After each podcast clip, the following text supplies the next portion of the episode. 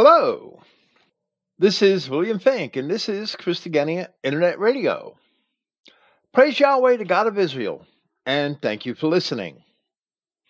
This evening, Friday, January 22nd, 2021. After many discussions this past week in the Christogenea forums and chats, I thought that perhaps it is an appropriate time to present The Day the Word Became Flesh, a review of a paper by Clifton Emahiser. Of course, I will have a lot of things myself to say on the topic. Countless men have attempted to understand the Genesis account of creation which begins with a statement that God created the heaven and the earth. And then the first actual utterance ascribed to God is, Let there be light, before it goes on to describe his actual creation of the heaven and preparation of the earth for habitation. Several verses after the proclamation, Let there be light, we see the sun, moon, and stars were created, which are the only sources of light perceived by man, other than earthly sources such as fire or man made light. Therefore, from the Genesis account alone, we cannot know what that light of Genesis chapter 1 verse 3 is, where God had said, Let there be light, and where he first distinguished day and night even before the sun, moon, and stars were created.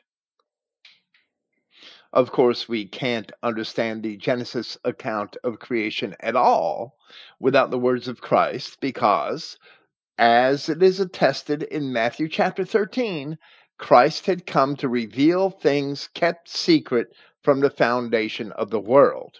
That's the first mistake that men make attempting to understand Genesis chapter 1 or any of the book of Genesis is to do so independently of the gospel of Christ. So that's impossible to do. But these things which we see in these first few verses of Genesis, these are certainly not contradictions in the Genesis account. And in spite of the fact that many fundamentalists of the past have insisted that the creation account is absolutely literal and even scientific, it should be rather apparent to Christians that the events of creation were explained in a manner by which the full meaning and truth of at least some of its statements would not become apparent until the revelation of the gospel of Christ. Neither is the creation account complete, as it does not describe the creation of things which are not regularly manifest on the earth, such as wicked spirits or angels, whether they be good or evil. The words of Christ in Matthew chapter 13 inform us that the Genesis 1 creation account was not meant by God to be a complete account. Yahweh our God, the God of creation, who is also God the Father in our New Testament, is invisible. But it becomes evident later in history that from the beginning of the world, he also knew that he would have to express and even manifest himself in the world which he created.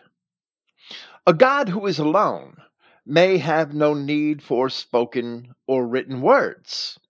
But if he is to create man, if he wants man to understand his acts of creation, and if he is already intended to interact with the man of his creation, then the first thing he must create is language.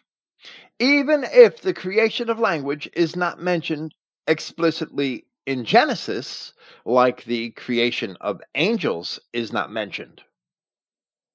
So, ostensibly, the word of an invisible God had to be created first, so that he could communicate and be understood by both men and angels. The first words which God is recorded as having uttered in Genesis chapter 1 are, Let there be light. But that light is not the sun, stars, or moon, which are created sometime and several verses later. Several days later, as a day should be understood in Genesis. However, it should be evident that beyond the bare ground and the empty heaven, before anything else which we see, which we now see, was created, Yahweh God first created both His Word and that Genesis chapter 1, verse 3 light, which could not yet be distinguished, as there was not yet any sun, moon, or stars. Then, thousands of years later, Paul of Tarsus referred to the man Yahshua Christ as the firstborn of every creature. And we see nothing of Christ in the account of creation. This is found in chapter 1 of his epistle to the Colossians, where he wrote, Giving thanks unto the Father, which has made us meet or fitting to be partakers of the inheritance of the saints in the light, who has delivered us from the power of darkness and has translated us into the kingdom of his dear Son, in whom we have redemption through his blood, even the forgiveness of sins who is the image of the invisible God, the firstborn of every creature. For by him were all things created that are in heaven and that are in earth, visible and invisible, whether they be thrones or dominions or principalities or powers. All things were created by him and for him, he being Yahshua Christ. He created all things. Who is the God of creation? And he is before all things, and by him all things consist, and he is the head of the body, the church, who is the beginning, the firstborn from the dead, that in all things he might have the preeminence. For reason of Paul's words, men have frequently sought to identify Christ in the scriptures of the Old Testament as a person other than God the Father, and every attempt to do so is tenuous or even contentious. In the opening chapter of the Gospel of John, Christ is described in several ways. First, he is described as the Word made flesh. And then he is described as the light come into the world. So we read in John's opening verses In the beginning was the Word, and the Word was with God. And that mention of God there has a definite article attached. So we mean or we know what God is meant Yahweh God, the Creator God. And the Word was with God, and the Word was God. He was in the beginning with God. All things were through him, and without him was not even one thing, as Paul also said, all things were created by Christ. That which was, was done in him was life, and the life was the light of men. And the light shines in the darkness. Genesis chapter 1, verse 3 yet the darkness comprehends it not. Here we see that Yahshua Christ is the expression and the manifestation of God in the world, just as we read in Genesis of the Word, which said, Let there be, describing the creation of all things, was also the expression and manifestation of God in the world. And just as the light which was created in Genesis chapter 1 verse 3 has never been seen or identified by man. Here in John chapter 1, it is identified in Christ, once again betraying the fact that the true light is the presence of God in the world. So Christ himself professed in John chapter 9 As long as I am in the world, I am the light of the world. Recently, someone we know has contended that Christ was God only because he was created in the image of God. And that is a failure to understand the nature of Christ, as Adam was also made in the image of God, but Adam clearly was not God. Adam was created first among men, yet Christ, a man, is called the firstborn of every creature, which is better translated, is better translated as the firstborn of all creation. And in other places, he is also identified as the lamb slain from the foundation of the world. This once again shows us that even before man was created, Yahweh God knew that he would manifest himself as a man within his own creation. Paul had written in Hebrews chapter 1 another description of Christ in relation to God.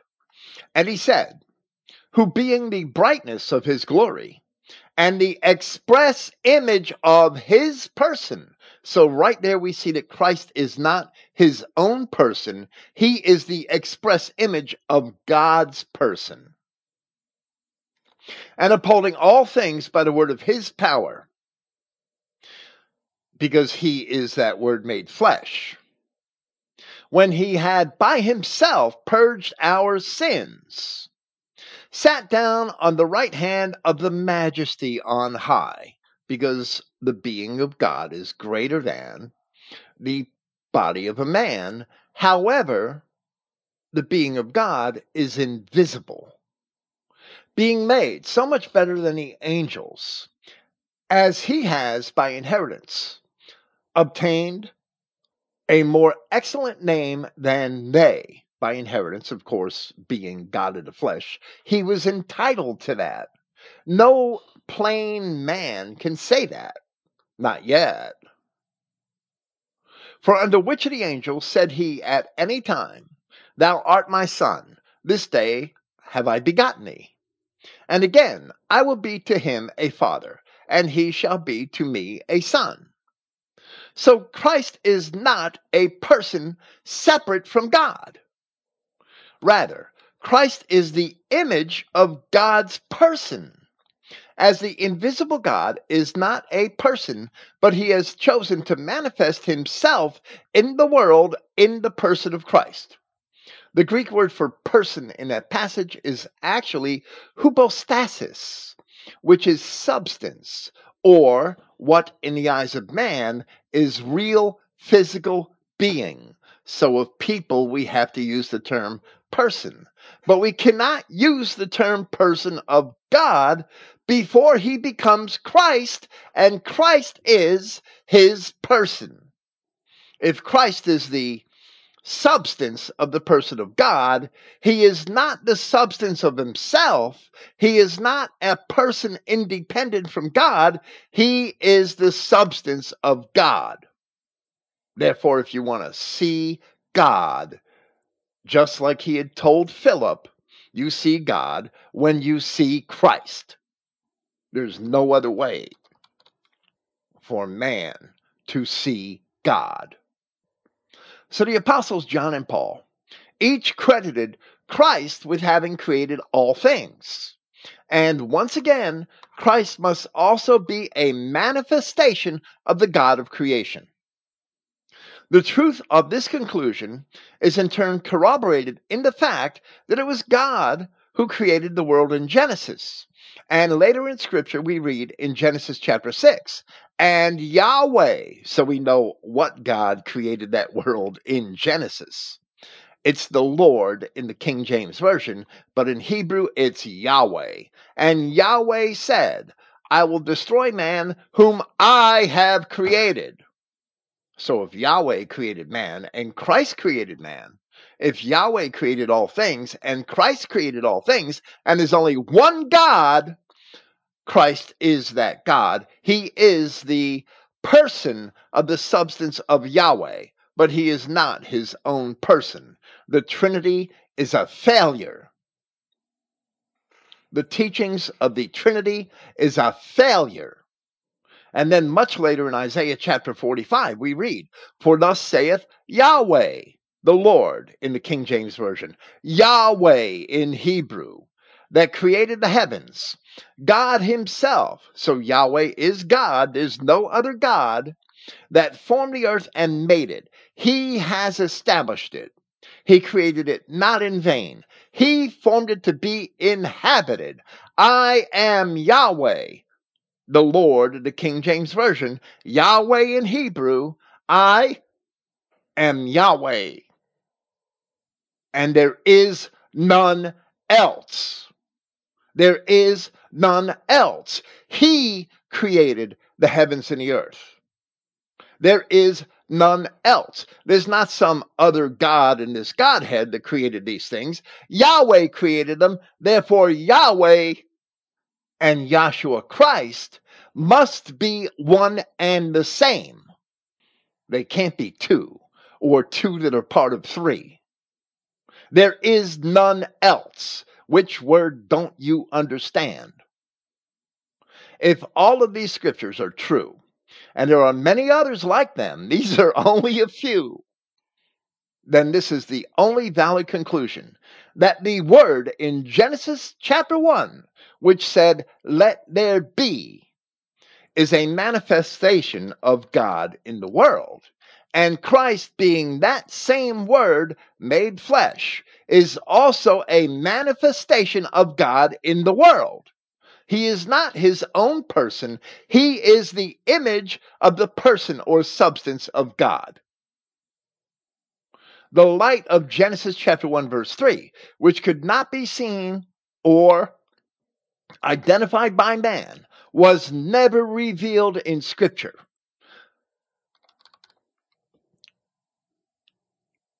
Until the coming of Christ, who was the light came the light come into the world. Yahweh God, having created all things, there is only one creator, and his word says that there is no other. So if Christ is later credited with having made all things, then that is an explicit admission on the part of the apostles.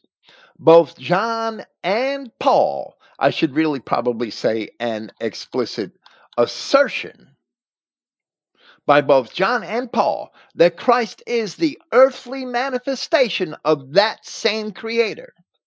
We do not need Roman Catholic sophistry, 18 letter words, or pagan Greek philosophy in order to define what is God as the scripture perfectly defines God for us. We only have to believe the scripture. Yahweh God, Yahweh our God is one God. He is one with Christ, who is the image of his person. He is one with the Word. He is one with the true light. He is one with the rock in the desert, the pillar of fire, the burning in the bush, and he is one with the Holy Spirit, which also emanates from him in Genesis chapter 1, it is the Spirit of God which moved upon the waters when God said, Let there be light. So, with this understanding, we will now present and review a paper by Clifton Emahiser, which, according to his records, was first completed. I don't know when it was started. It may have been November, December of 99 when it was started, but it was first completed in March of 2000. So it was probably among the first papers that I had proofread for him, a role which he had offered and I accepted in very late 1999. So this is The Day the Word Became Flesh by Clifton Emahiser. So Clifton begins by saying that probably one of the most difficult subjects to understand in all scripture is the incarnation. When we speak of the Word with a capital W, naturally we are speaking of Yahweh. Many are somehow under the delusion that in some way Yahweh the Father had a son similar to the way a natural fleshly father would have a son. This is not at all what happened when the Word became flesh. John chapter 1 verse 14 says the following concerning all of this. And the Word was made flesh and dwelt among us. And then Clifton has an ellipsis, full of grace. And then he has a parenthetical remark and truth, full of grace and truth. Clifton has the word favor in parentheses following the word grace.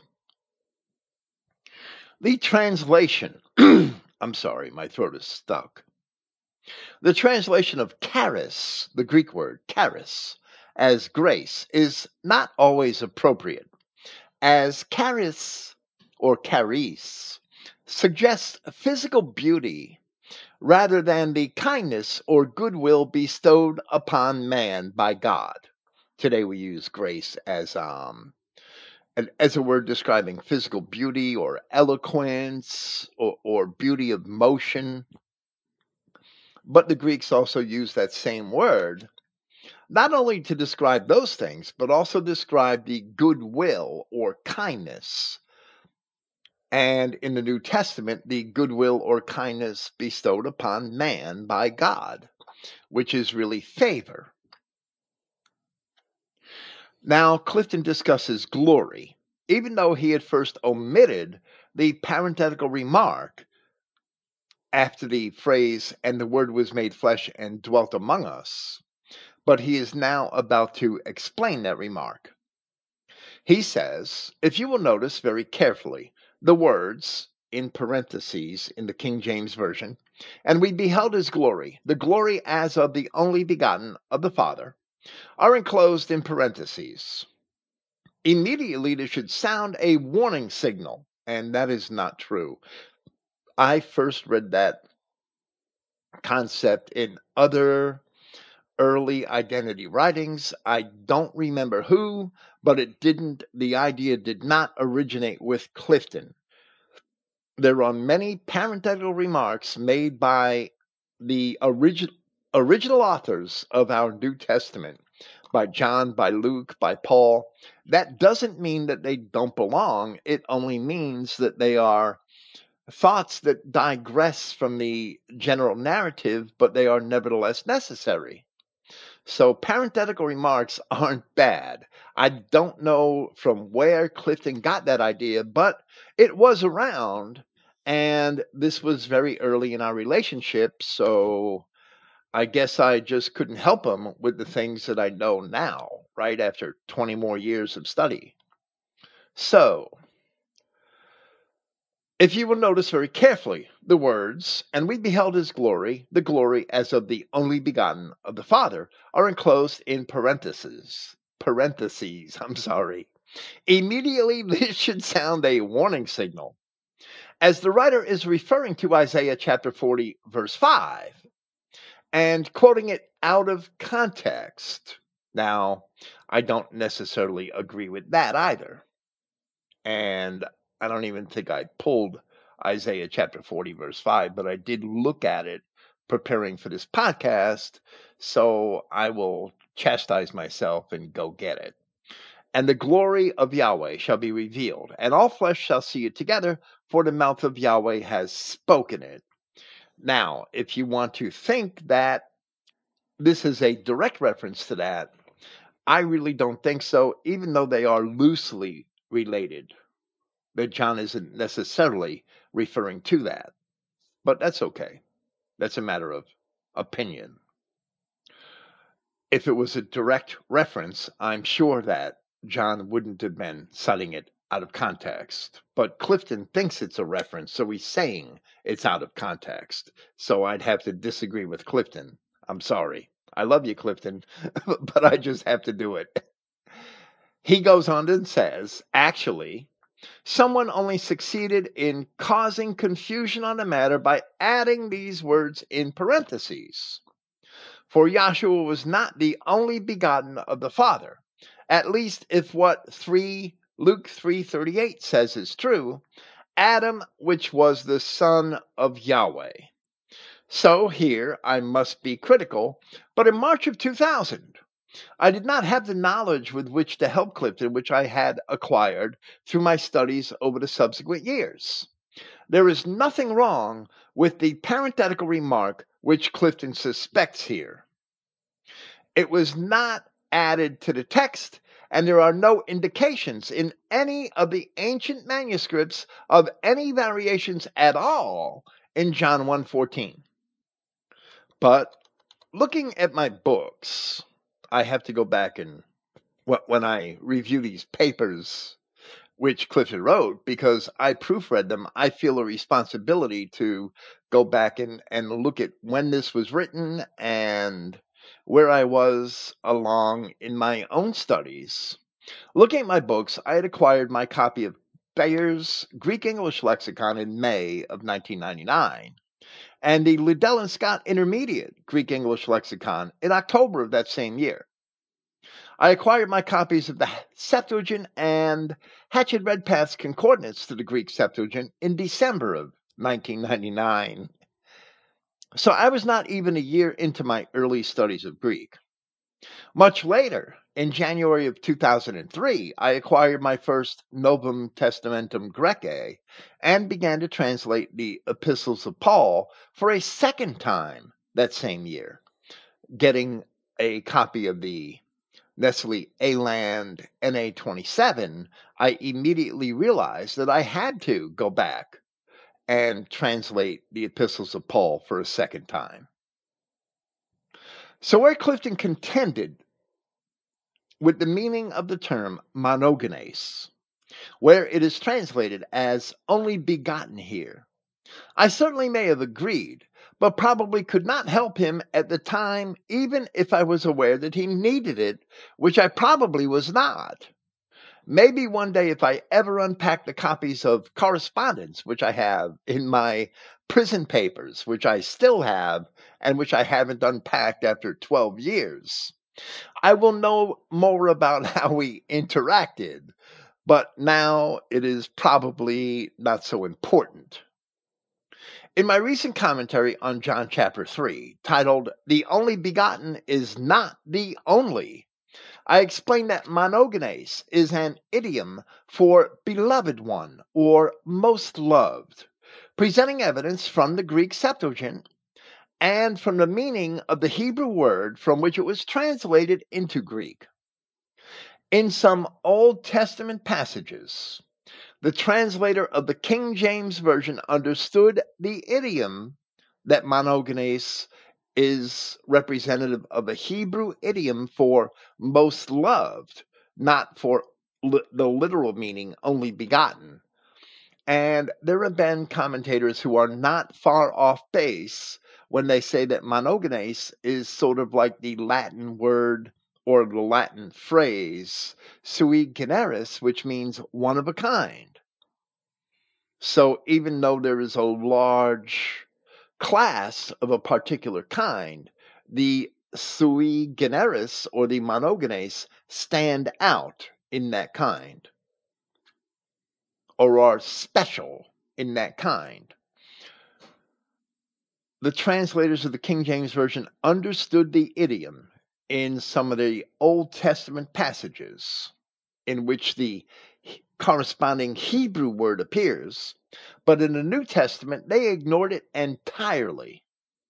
If Clifton had this information in March of 2000, or in the months prior to that, as he was writing this paper, I am certain this paragraph would have read quite differently. This paragraph in his paper. So, continuing with Clifton, he is still disputing the errant King James translation of the term monogenes in reference to Christ. And he says, as a matter of fact, Yahshua is rightly referred to as the second Adam, citing Romans 5:14. While Yahshua is referred to as a second Adam, and both Adam and Yahshua were sons of Yahweh. With Yahshua, it was in a different sense. For Yahshua was actually Yahweh himself in the flesh, and Adam wasn't. It is important to see this difference between Yahshua and Adam, for Adam was not Yahweh in the flesh. It is very unnecessary it is very necessary that we understand these important basic truths. The Jews re- reject Yahshua Christ as the Messiah.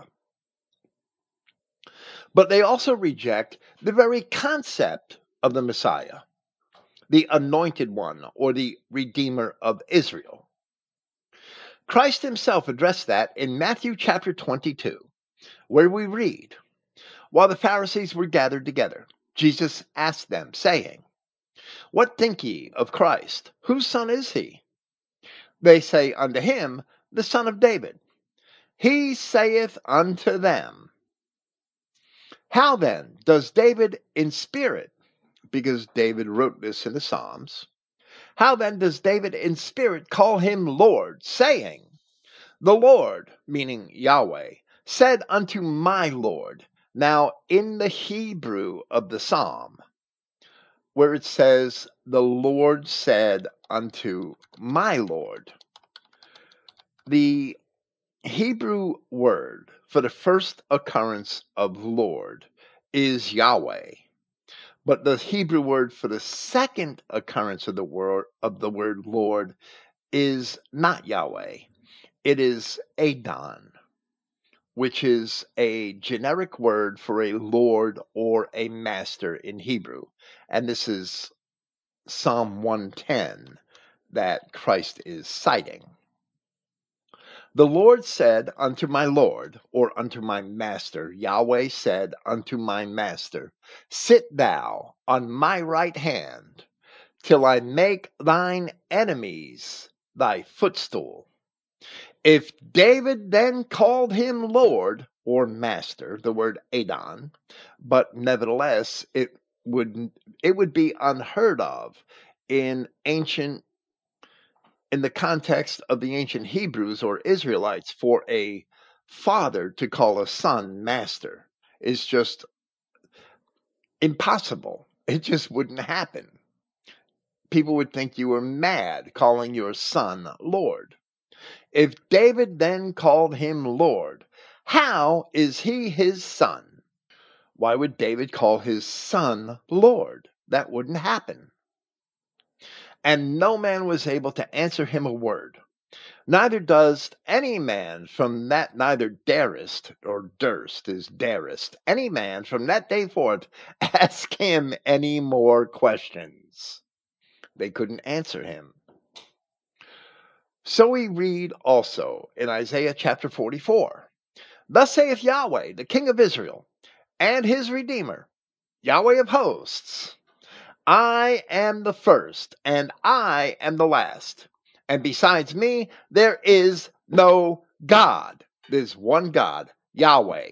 There are not three gods in one. There is one God, and Christ is the image of his substance, as Paul says in Hebrews. Then, in chapter 45 of Isaiah, tell ye and bring them near. Yeah, let them take counsel together. Who has declared this from ancient times? Who has told it from that time? Have not I, Yahweh? There is no God else besides me, a just God and a Savior. There is none besides me. There's no triune of gods. There's no three individual or three person panel of gods in some imaginary Godhead. There is no God besides me. Look unto me and be ye saved, all the ends of the earth, for I am God and there is none else. So, once again, further on in Isaiah chapter 54, for thy maker, now, Christ was called the bridegroom, the groom of the bride. He was called that by John the Baptist. John the Baptist, speaking in the Spirit, in the Holy Spirit of God, called Christ the bridegroom. He that has the bride is the bridegroom. And the friends of the bridegroom will just hang out and be happy for him. or, or however he said it, I'm paraphrasing. Christ called himself the groom, the bridegroom in the revelation, and later on in the gospel. Isaiah chapter 54 For thy maker is thine husband. This is written after he gave the children of Israel a bill of divorce. Yahweh of hosts is his name.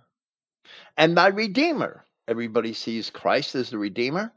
Yahweh here is saying that he's the Redeemer. And my Redeemer, the Holy One of Israel. The God of the whole earth shall he be called.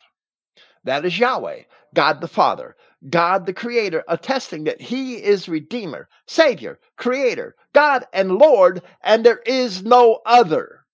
Yahshua Christ, being King of Kings and Lord of Lords, must therefore be Yahweh God incarnate, and not some separate but equal person on some artificially contrived Godhead, which is a fictitious construct of man. Knowing that Yahshua Christ is a manifestation of the one and only God, there is no God left for those who reject him or for those whom he did not come. Now, in my notes, and, and I thought about it, but I didn't do it because I already have over 10,000 words here. I didn't really address this word, Godhead. Perhaps I'll add it in after the program. There are two Greek words translated as Godhead in the scripture. And the one word is Strong's number 2304, and it's Thias.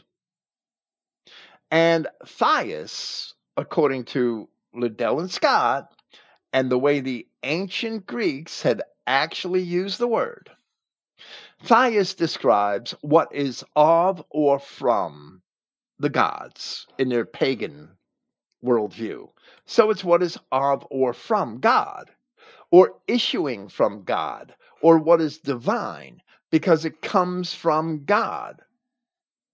So, Yahweh being God, the Godhead describes what is of or from God, what is of or from Yahweh.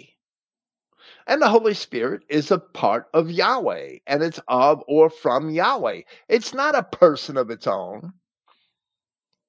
That is a ridiculous view of Scripture that's refuted at every passage where the Holy Spirit is mentioned. Yahshua Christ is not a person of his own. He is the image of the substance of that same Yahweh God and he came forth from God by his own words. And he had no will of his own. He did the will of the Father by his own words. Only a fool could think that this, this trinity of three independent and co equal gods. That is absolutely refuted by the scripture. Christ never did his own will by his own mouth, he professed only to do the will of the Father. Not having his own will, but doing the will of the Father, he is the Father in the body of a man, just as your body, you would hope, does your will. The other word, translated as Godhead, is theotetos or theotes, which simply refers to divinity. In the Greek worldview, it was the state of being God. But there's only one God. So that state of being God belongs to Yahweh and to nobody else. So those two words translated Godhead, even their true meanings in the Greek language, do not leave room to add other gods, which are not Yahweh, because Thias is what comes from God, and Theotes is the state of being God. Properly, we would translate it as divinity. Why do we have to make up a new word, Godhead, in order to describe this? We do not. So you don't find the word Godhead in the Christogenea New Testament. For that reason. And I made that decision over 10 years ago.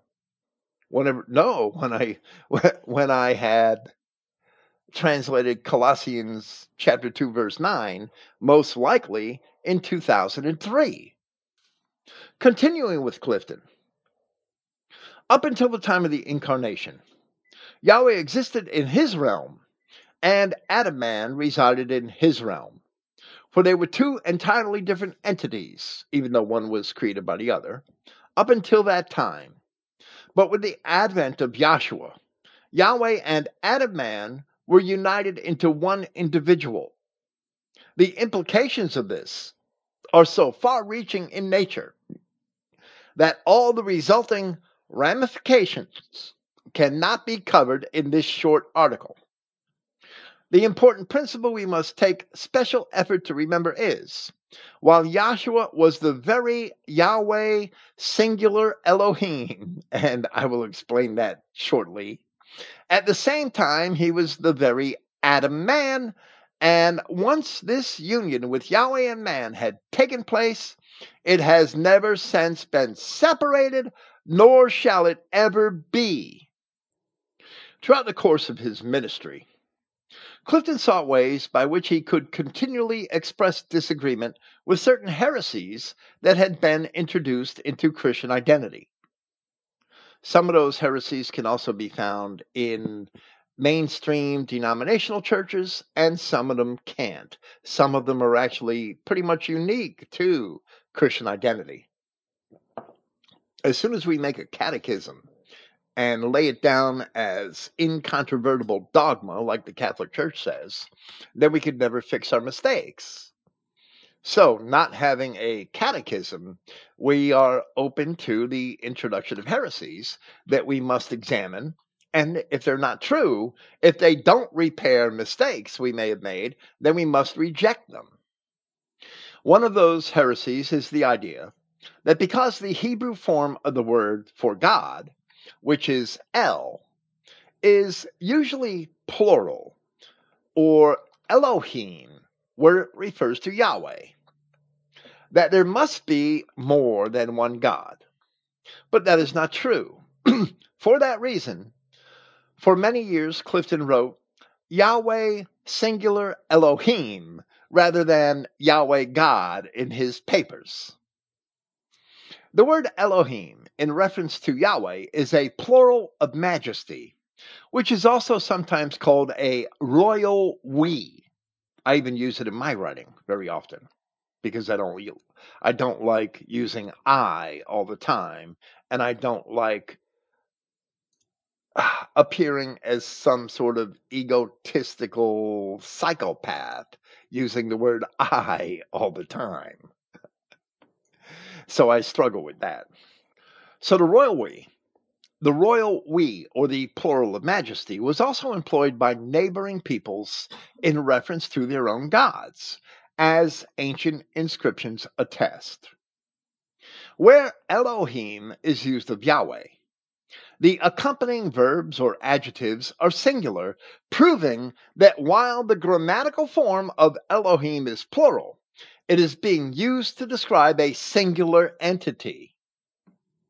Where the apostles quoted passages from the Old Testament, in the Masoretic text, the term for God, Elohim, is in plural form, but it is singular in the writings of the apostles and the corresponding translations of those same passages in the Septuagint indicating that the apostles, as well as the ancient translators, understood this plural form to refer to a singular God. But Clifton dealt with that his entire, practically, I mean, he started it after a few years, three, four years perhaps, after his ministry began. Actually, this indicates maybe two years after his ministry began, Clifton started writing Yahweh singular Elohim instead of Yahweh God. And that's why. Now, Clifton continues under a subtitle the key in John 1:14 is the word dwelt, and this is an important key. It really is, because it leads us to prophecies which Yahweh had made in the Old Covenant and, or in the Old Testament, and I will get to them momentarily after this one short paragraph. The Believer's Bible Commentary by William MacDonald on page 1468 comments as follows He dwelt among us. It was not just a short appearance about which there might be some mistake or misunderstanding. God actually came to this earth and lived here as man among men. And I give William MacDonald much credit for understanding that. But then again, he's not a Roman Catholic. The word dwelt means tabernacled or pitched his tent. His body was the tent in which he lived among men for 33 years. William MacDonald was my only source for Greek grammar, aside from Liddell and Scott, Joseph Thayer, and an interlinear Bible by George Ricker Berry. He was the only source for Greek grammar which I had before I translated the Christogenea New Testament. He had a very excellent book, Greek Enchiridion. The shame is that William MacDonald is also a trained Judeo Christian, and therefore he's a universalist and he doesn't see what we know as the Israel identity truth in Scripture. He's, wow, it's hard to overcome that programming, I gather. When you see things their way, you can't see them our way. When you're blinded by Trinity, you just can't get where Yahweh says, There is none other besides me in Isaiah. That's sad. This tabernacling among men, this word dwelt, MacDonald said the word dwelt means tabernacled or pitched his tent. His body, and MacDonald recognizes this in this citation, his body was the tent in which he lived among men for 33 years. That's absolutely true. This tabernacling among men was promised in Ezekiel chapter 37 in relation to the establishment of a new covenant, where we read from verse 26 the words of Yahweh Moreover, I will make a covenant of peace with them. It shall be an everlasting covenant with them.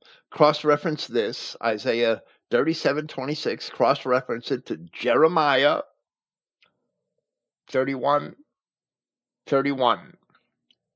Jeremiah chapter 31, verse 31. It shall be an everlasting covenant with them, and I will place them and multiply them and will set my sanctuary in the midst of them forevermore. My tabernacle also shall be with them. Yeah, I will be their God. My tabernacle also shall be with them. Yahweh God's not coming with a tent. I will be their God, and they shall be my people. And the heathen shall know that I, Yahweh, do sanctify Israel. Well, in the New Testament were sanctified in Christ. Here it says, I, Yahweh, do sanctify Israel. I don't think that there are three schizophrenic gods bickering back and forth in this Godhead about who's going to do what. I, Yahweh, do sanctify Israel. When my sanctuary, that tabernacle, shall be in the midst of them forevermore.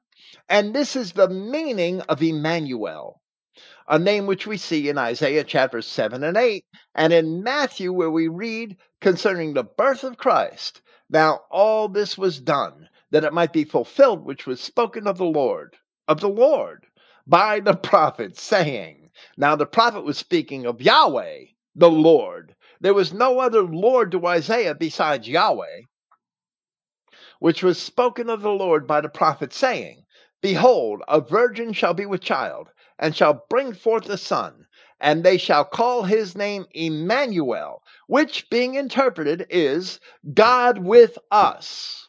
God is with us.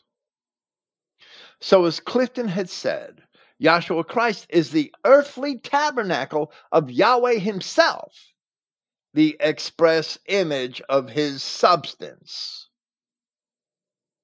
Now, Clifton continues with other citations discussing this same thing.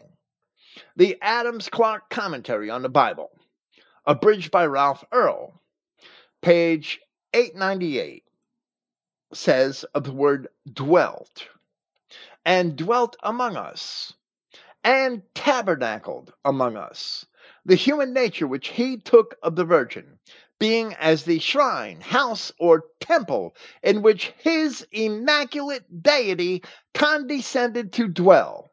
And that's the story of Scripture, as Paul of Tarsus also said in Second Col. I'm sorry, Colossians. There's only one chapter two that Christ is the fullness of the divinity bodily.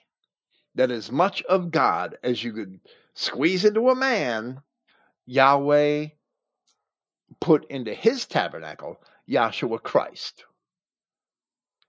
This commentary, I'm sorry, we have to go with one more. Jamieson, Fausset, and Brown, in their commentary on the whole Bible,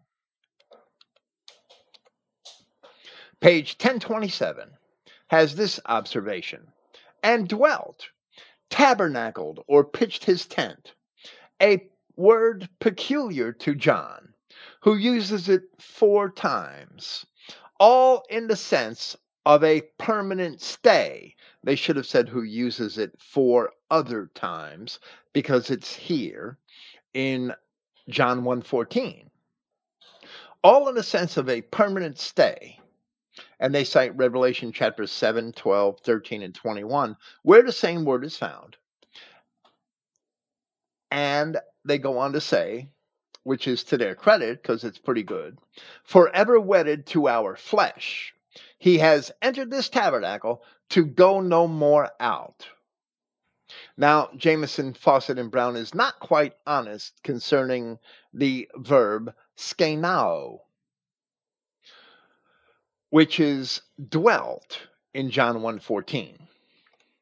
While the verb form only appears in John, here and on those occasions in the Revelation, there is a noun form which has the same implications and which regards Christ, where Paul used the word, the noun skene, the, the noun form of skenao.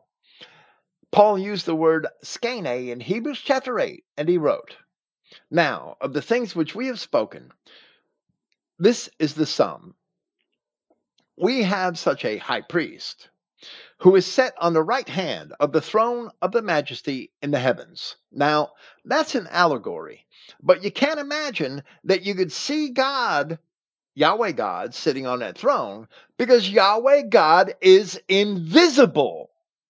Yahshua Christ is the express image of his substance.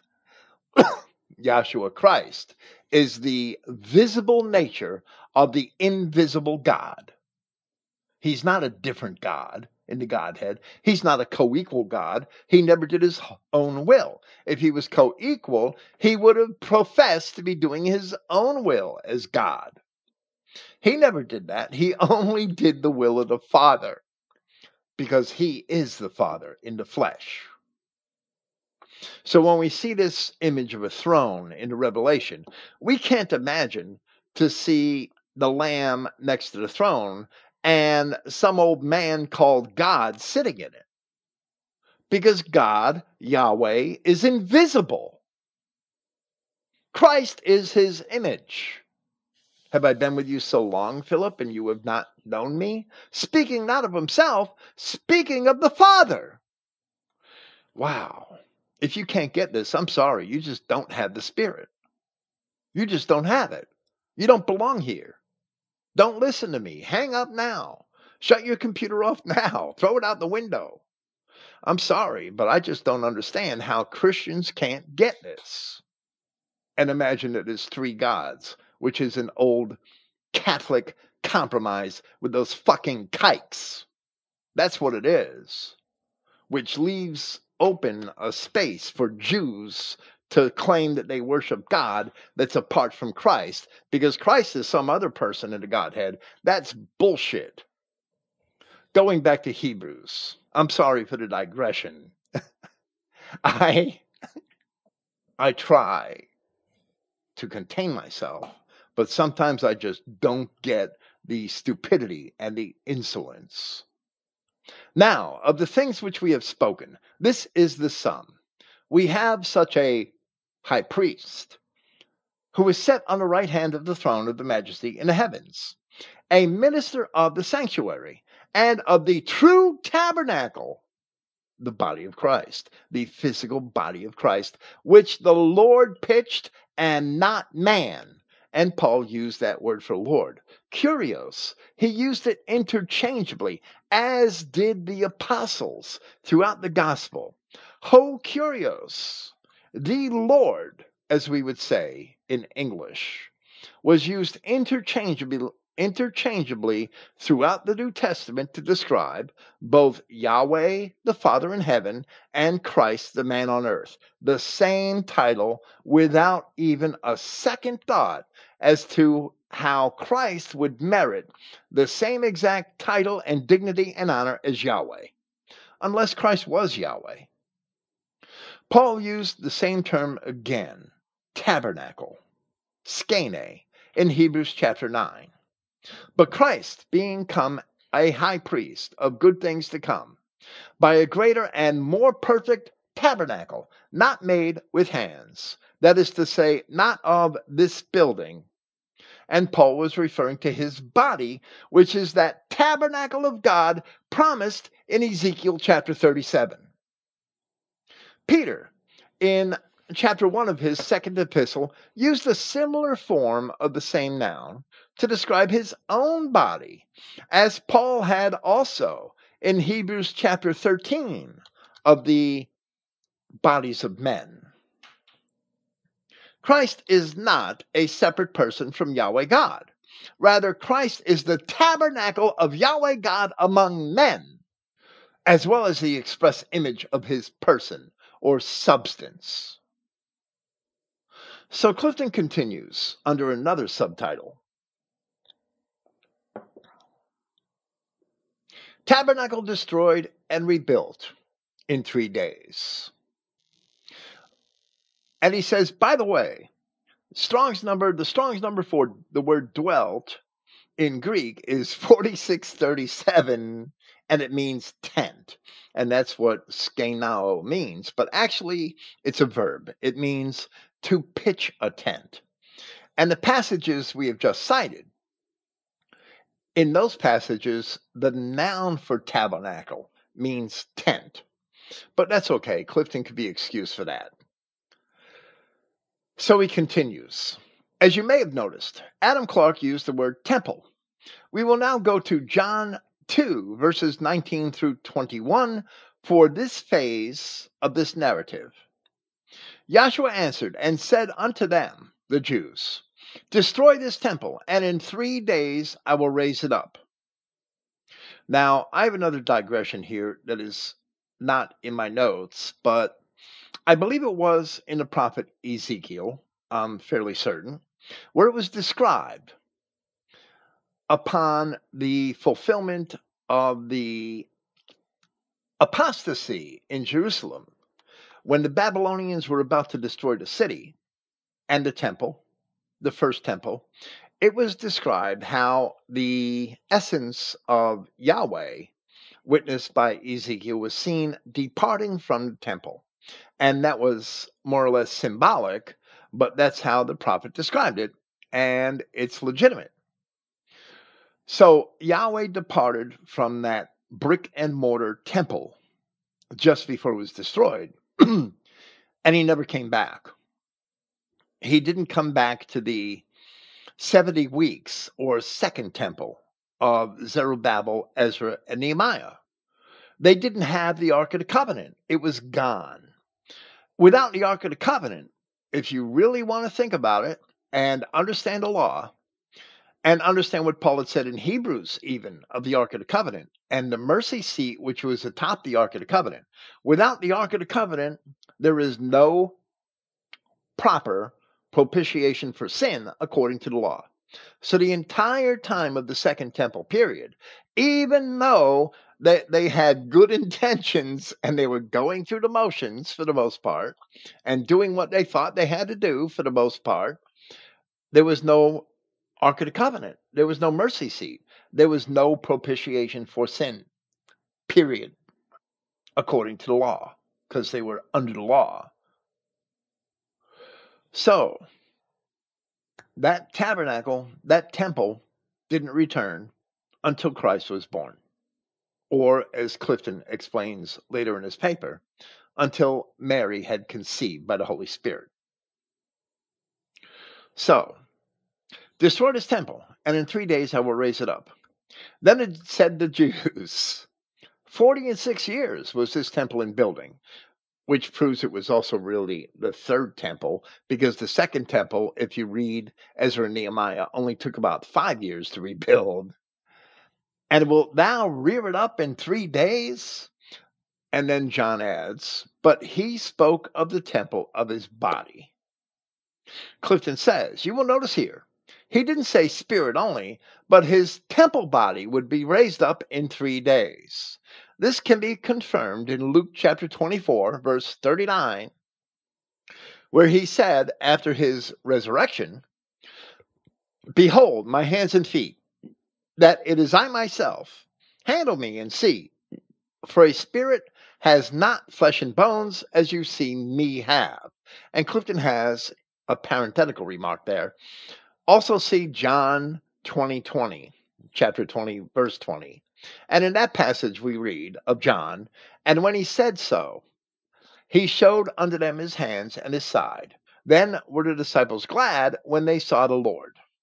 So, continuing with Clifton, not only did Joshua have a body of flesh after his resurrection, but we can be assured we will also have bodies of flesh like his after our resurrection. The point which I am trying to drive home at this juncture is Yahweh is still dwelling in the flesh body he received as a result of the virgin birth. And that is true since Christ is certainly going to return in the body, just as the apostles had seen him depart, Acts chapter 1. So Clifton continues, though he overcame death through it, which we will do also. When the word became flesh, it was to be forever. Not only did he become flesh, but through that flesh, he became our kinsman. The kinsmanship is entirely essential and imperative to understand redemption. And it absolutely is. For this reason, Paul had written in Hebrews chapter 2 For both he that sanctifieth, meaning Christ, even though Yahweh said in Isaiah that he sanctifies us, so he must be the same as Christ, or we have two sanctifiers. And once we have two sanctifiers, we have a problem. For both he that sanctifieth, meaning Christ, and they who are sanctified, meaning Israel, are all of one. For which cause he is not ashamed to call them brethren, in spite of all their sins, saying, I will declare thy name unto my brethren. In the midst of the church, or the assembly properly, will I sing praise unto thee. And again, I will put my trust in him. And again, behold, I and the children which God has given me. A quote from Isaiah. For as much then as the children are partakers of flesh and blood, he also himself likewise took part of the same. So he must have been Yahweh God incarnate that through death he might destroy him that had the power of death, that is, the devil, and deliver them who through fear of death were all their lifetime subject to bondage. For verily, he took not on him the nature of angels, but he took on him the seed of Abraham. And that verb, being in the medium voice, may have more fully been rendered took upon himself. He took upon himself the seed of Abraham. Wherefore, in all things it behoved him to be made like unto his brethren, that he might be a merciful and faithful high priest in the things pertaining to God, to make reconciliation for the sins of the people. Of course, Christ being king, Christ is also, after the Melchizedek priesthood, the legitimate priest. Christ is the high priest. He is also king, ruling over his people. Christ taking upon himself the seed of Abraham. He must be God in order to ha- have made that conscious decision.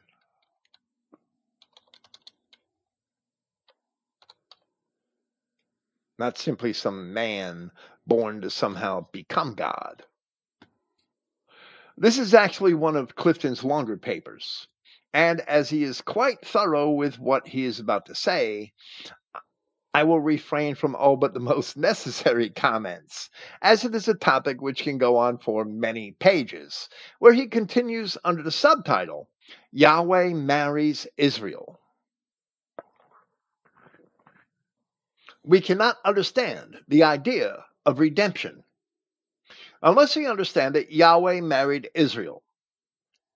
This wedding took place in Deuteronomy chapter 26, verses 17 and 18, as when both the people and Yahweh took their wedding vows. Clifton reads, Thou hast avouched Yahweh this day to be thy God. I won't say singular Elohim every time it appears from this point forward. I will just say God. Thou hast avouched Yahweh this day to be thy God and to walk in his ways, and to keep his statutes, and his commandments, and his judgments, and to hearken unto his voice. And Yahweh has avouched thee this day to be his peculiar people, as he has promised thee that thou shouldest keep all his commandments. While I will refrain from the details, the account in Deuteronomy chapter 26 only reinforces the earlier ceremony of the Exodus chapter 19 which is very close in form and substance. It's also very close to the actual traditional English wedding ceremony in form and substance. I am sure, I can't prove it, but I am sure that the wording of the wedding ceremony between a man and his wife probably was modeled after what we see in Deuteronomy chapter 26 and Exodus chapter 19 in the traditional ceremony. In modern times, with feminism and marriage equality, they've taken out the words promising to be obedient. I'm sorry, but that's the truth. And and that's destroyed our society. Continuing with Clifton, he now explains this passage in his own words, that passage from Deuteronomy 26. In other words, Israel was asked, Do you take Yahweh this day to be your God? And they answered, We will. Yahweh was asked, Do you take this people Israel to be your peculiar people? They answered. Clifton has Yahweh answered. I, I don't. Oh, I'm sorry. I'm, I'm right. Clifton's right, I'm wrong. Yahweh was asked, Do you take this people Israel to be your peculiar people? Yahweh answered and said, I will. Sometimes I screw up when I read ahead of what I'm reciting. Therefore, Israel became Yahweh's own possession. With this, there came a husband wife relationship between Yahweh and Israel which is true, Yahweh would protect the people, he would protect the nation and provide for them as a husband does a wife, but Israel must obey Yahweh and do what he desires since they had to subject themselves to their husband. It's that simple. That's the traditional marriage relationship. That's how a household, a godly household, should operate as the wife raises the children and keeps the house, and as the husband is the breadwinner and the protector of the house. Therefore, Israel became Yahweh's own possession, and is a husband wife relationship between Israel and Yahweh. And Clifton says we do not have any record where Yahweh ever covenanted or married with any other people as he did Israel. There simply is no other. To verify that this was actually a wedding that took place between him and his people, let's consider some passages of Scripture which prove this was actually the case. Clifton cites Jeremiah chapter 3, verses 14 and 20. Turn, O backsliding Israel. I'm sorry, turn, O backsliding children, saith Yahweh. For I am married unto you. And if they turn, and I will take you one of a city and two of a family, and I will bring you to Zion. Then in verse 20, surely as a wife treacherously departs from her husband, so have you dealt treacherously with me, O house of Israel, saith Yahweh. Then Clifton cites Jeremiah chapter 31, verse 32, immediately after the promise of a new covenant with the house of Israel and the house of Judah. And it says, Not according to the covenant that I made with their fathers in the day that I took them by the hand to bring them out of the land of Egypt which my covenant they break, although I was a husband unto them, saith Yahweh. So Clifton responds to these passages and he says, once we understand this husband wife relationship between Yahweh and Israel, then we can begin to understand what redemption is all about. This husband wife relationship went well at first, but then Israel began to break her marriage vows by incorporating pagan religions and thus adulterating the true tenets of Yahweh. Because of this, it became necessary for Yahweh to divorce Israel for her unfaithfulness. And of course, those pagan religions had actually included the things such as sodomy and fornication, which were contrary to the law they weren't just hanging around with Thor's hammers and mead and and having a good time. They were having sex with other races at the altars of Baal and begetting strange children, mixing their race and committing sodomy. As Tertullian put it, they were worshiping the genitals of the priests. Whether they were men or women, they were worshiping the genitals of the priests. And as Paul of Tarsus said, the things that they do in secret were disgusting, and we shouldn't even mention them. So, doing this, Clifton is proving the fact that when the Word became flesh, that means that Yahweh God Himself became a man as He planned to do from the beginning of creation, knowing that in order to keep his promises to the fathers and to free the children of Israel from the penalties of the law, that he would have to live and die as a man, but that he would be resurrected and live forever so that they could also live forever. To accomplish this, he had to die as a man. Yahweh had to die as a man, and no proxy or any other so called God could die in his place. So Clifton continues to describe this, and he says, Now let's see some scriptures which confirm the reason for the divorce, and that in actuality, Yahweh did divorce Israel, starting with Jeremiah chapter 3, verse 8. And I saw when for all the causes whereby backsliding Israel committed adultery, I had put her away and given her a bill of divorce. Yet her treacherous sister Judah feared not, but went and played the harlot also. Then he cites Deuteronomy chapter 24, verse 1, which is the law. When a man has taken a wife and married her, and it comes to pass that she finds no favor in his eyes, because he has found some uncleanness in her, let him write her a bill of divorcement and give it in her hand and send her out of his house. And now he cites Isaiah chapter 50. Thus saith Yahweh, Where is the bill of your mother's divorcement, whom I have put away? Or which of my creditors is it to whom I have sold you? Behold, for your iniquities have you sold yourselves, and for your transgressions is your mother put away.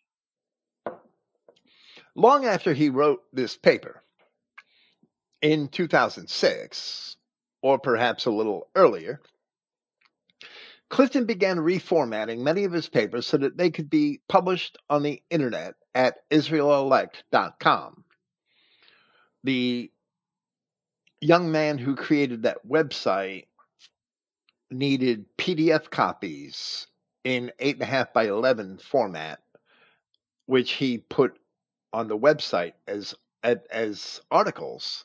He didn't have actual web pages of articles like you see at Christogenea. He only had a web page of links that all linked to PDF articles. So Clifton began, while his articles were all in PDF format, in the format of pamphlets that would fit on an eight and a half by 14 inch piece of paper, put it on both sides and fold it up real neat and stuffed into envelopes to send out on his mailing list which was mostly prisoners, but which had a lot of people that were out in the free world. Clifton decided that he was going to switch to this 8.5 by 11 inch format and reformat all his papers. And that was in maybe 2005, 2006. Originally, some of his articles were published at a website called childrenofyahweh.com. That website went defunct. And the gentleman that's the young man that started Israel Elect had saved that website. Israel Elect was created in 2002. I have owned it since 2012, courtesy of our dear friend, Gerald Mosley. It was in his hands, but he wasn't the man that made the website. So it's a complicated story, right? So Clifton, I guess, having to re- reformat this paper for publication at Israel Elect, he decided to add this note. Clifton also added some notes to other papers around that time as he was doing that, to other older papers. This note addresses another heresy with which we have often contended.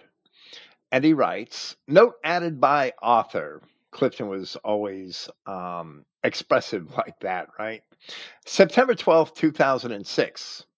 Today, in Israel Identity, there are many trying to do away entirely with the tribe of Judah.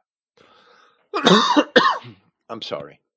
I know that Clifton here is addressing clowns like Russell Walker and Buddy Johnson. I don't know if my listeners today even know who any of those people are. And he goes on to say, But you will notice that Yahweh also married Judah. Otherwise, Jeremiah in chapter 3, verse 8, couldn't have said, Yet her treacherous sister Judah feared not, but went and played the harlot also. It should be strikingly obvious that it would have been impossible for Judah to have played the harlot had not Yahweh married her also, nor could Judah be called Israel's sister by Jeremiah. Those who are attempting to do away with the entire tribe of Judah haven't yet discerned the difference between the good figs of Judah and the bad figs of Judah, as explained by Jeremiah. And until they grasp the difference, they should learn to keep silent on the subject rather than to openly display their ignorance. And wow, there are so many heresies in Christian identity and we've been addressing them, as you can see here, for a long time. That's why it's a horrible thing when we start taking up Catholic dogma and calling it Christian identity, or imagining that it could possibly be compatible with Christian identity.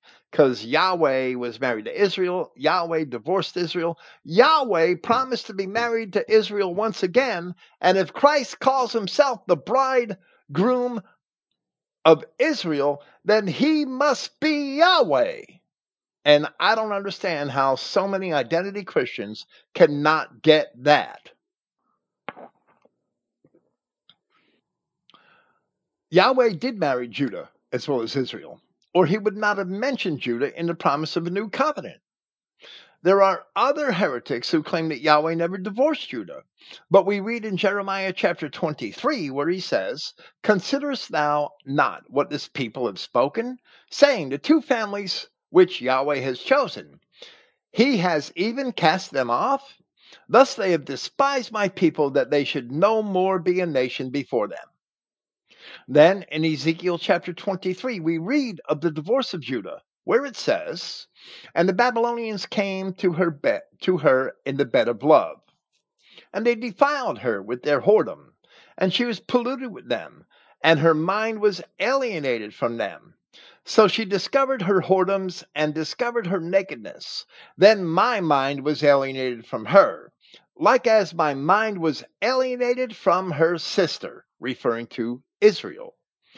Yet she multiplied her whoredoms in calling to remembrance the days of her youth, wherein she had played the harlot in the land of Egypt.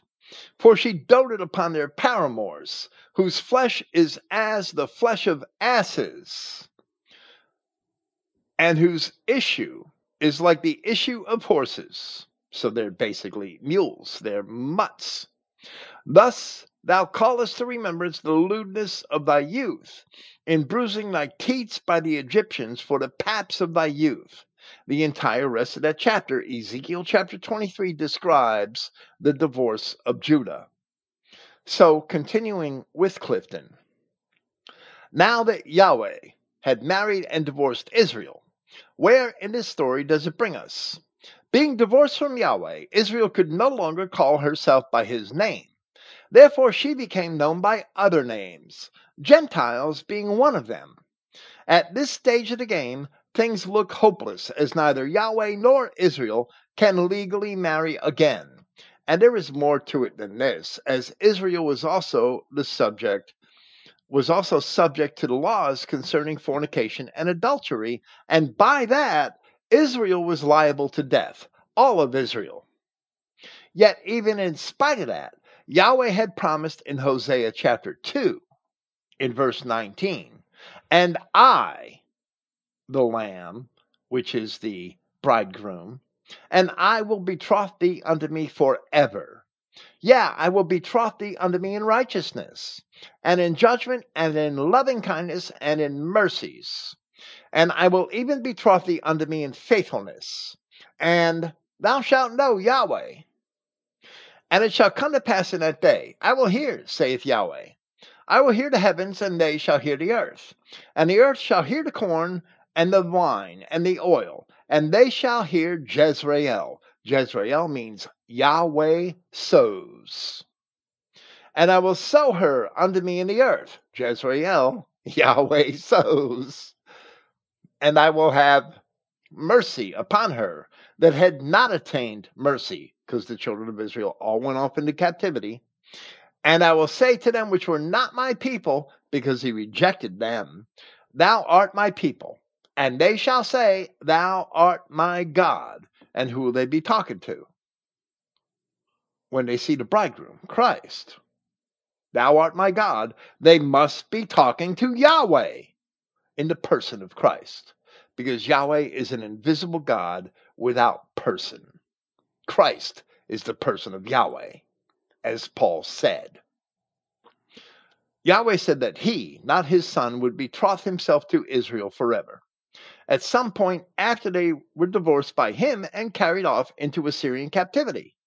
Furthermore, for that to be even possible according to the law, Yahweh the husband and not some son or some proxy would have to die to fulfill that promise. The only way to rectify this is to accept the fact that Yahshua Christ is indeed Yahweh God incarnate and not some mere proxy or some other person as a God on an imaginary Godhead. So Clifton continues The only way by law that either Yahweh or Israel can remarry is if one or the other spouse were to die. To verify this, we shall consider Romans chapter 7, verses 1 through 4. And this is not quite right. Clifton should have said that the only way by which Yahweh could once again marry Israel was to die. And I think he meant that when he said that either can remarry, but he left it open for confusion the way he worded it. Israel, the divorced wife, can remarry under the law, but it is also true that Israel was under the penalty of death for the sins committed while married the first time, for which she was put away. As we read in Leviticus chapter 20, and the man that commits adultery with another man's wife, even he that commits adultery with his neighbor's wife. And this refers to all those nations and all those strange gods that Israel had cleaved to. The adulterer and the adulteress shall be surely put to death. So, rectifying that, Clifton cites Romans chapter 7, where Paul wrote, Know ye not, brethren, for I speak to them that know the law, how that the law has dominion over a man as long as he lives. For the woman which has a husband is bound by the law to her husband so long as he lives. But if the husband be dead, she is loosed from the law of her husband. So then, if her husband lives, she be married to another man, she shall be called an adulteress. But if her husband is dead, she is free from that law, so that she is no adulteress, though she be married to another man. Of course, Israel was an adulteress long before Yahweh had actually issued that bill of divorcement. So either one or the other had to die. But for the promises to the fathers to be kept, which was the very purpose of Christ according to Luke chapter 1, then it was Yahweh who had to die and not Israel. So that Israel could be released from the law of the husband, as Paul had explained. I'm sorry. That is exactly why Paul had made that explanation. Now, Clifton speaks of redemption in the same manner in which it was prophesied in Isaiah. Redemption is a very simple story then. Yahweh came himself in the flesh to die so that he could remarry Israel. By the death of Yahweh, the requirements of the law were satisfied. Perhaps Clifton may have said, only by the death of Yahweh. Now he continues under yet another subtitle. Only a kinsman can redeem. Now that we understand the divorce phase of this relationship, let's go on to the remarriage part of it. It is very important at this stage that we understand it is only a near kinsman in Israel who can lawfully redeem her. This is clearly set forth throughout the entire Bible, especially the New Testament. But let's consider the law of kinsman redemption as found in Leviticus chapter 25, from verse 47.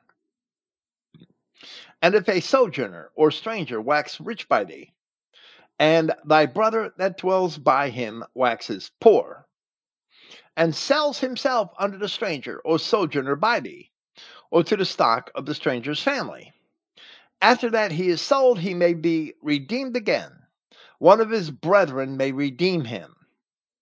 Either his uncle or his uncle's son may redeem him, or any that is nigh of kin unto him of his family may redeem him. Or if he be able, he may redeem himself. Remember that the children of Israel had sold themselves into sin as it states in Isaiah, where is the bill of your mother's and mother's divorcement? Or to who have I sold you? You have sold yourselves into sin. And of course, I'm paraphrasing. So to get out of sin, Yahweh had to die to free them from the penalties of the law and then somehow buy them back so that he could betroth themselves to him as he promised. And he does that as his own son, fulfilling all the requirements of the law, which only God can do to be his own son. Only God, only Yahweh God can do that. And there's a deeper story behind that. Continuing with Clifton. At this stage of the story, we know that Yahweh enjoined himself with Adaman into one unified entity, the Son. We now we know also that this was necessary in order to become our kinsman. Hebrews 2:11 as Paul explained. We are also now aware of the necessity of this relationship and the sacrifice of his life needed in reconciling Israel as his bride.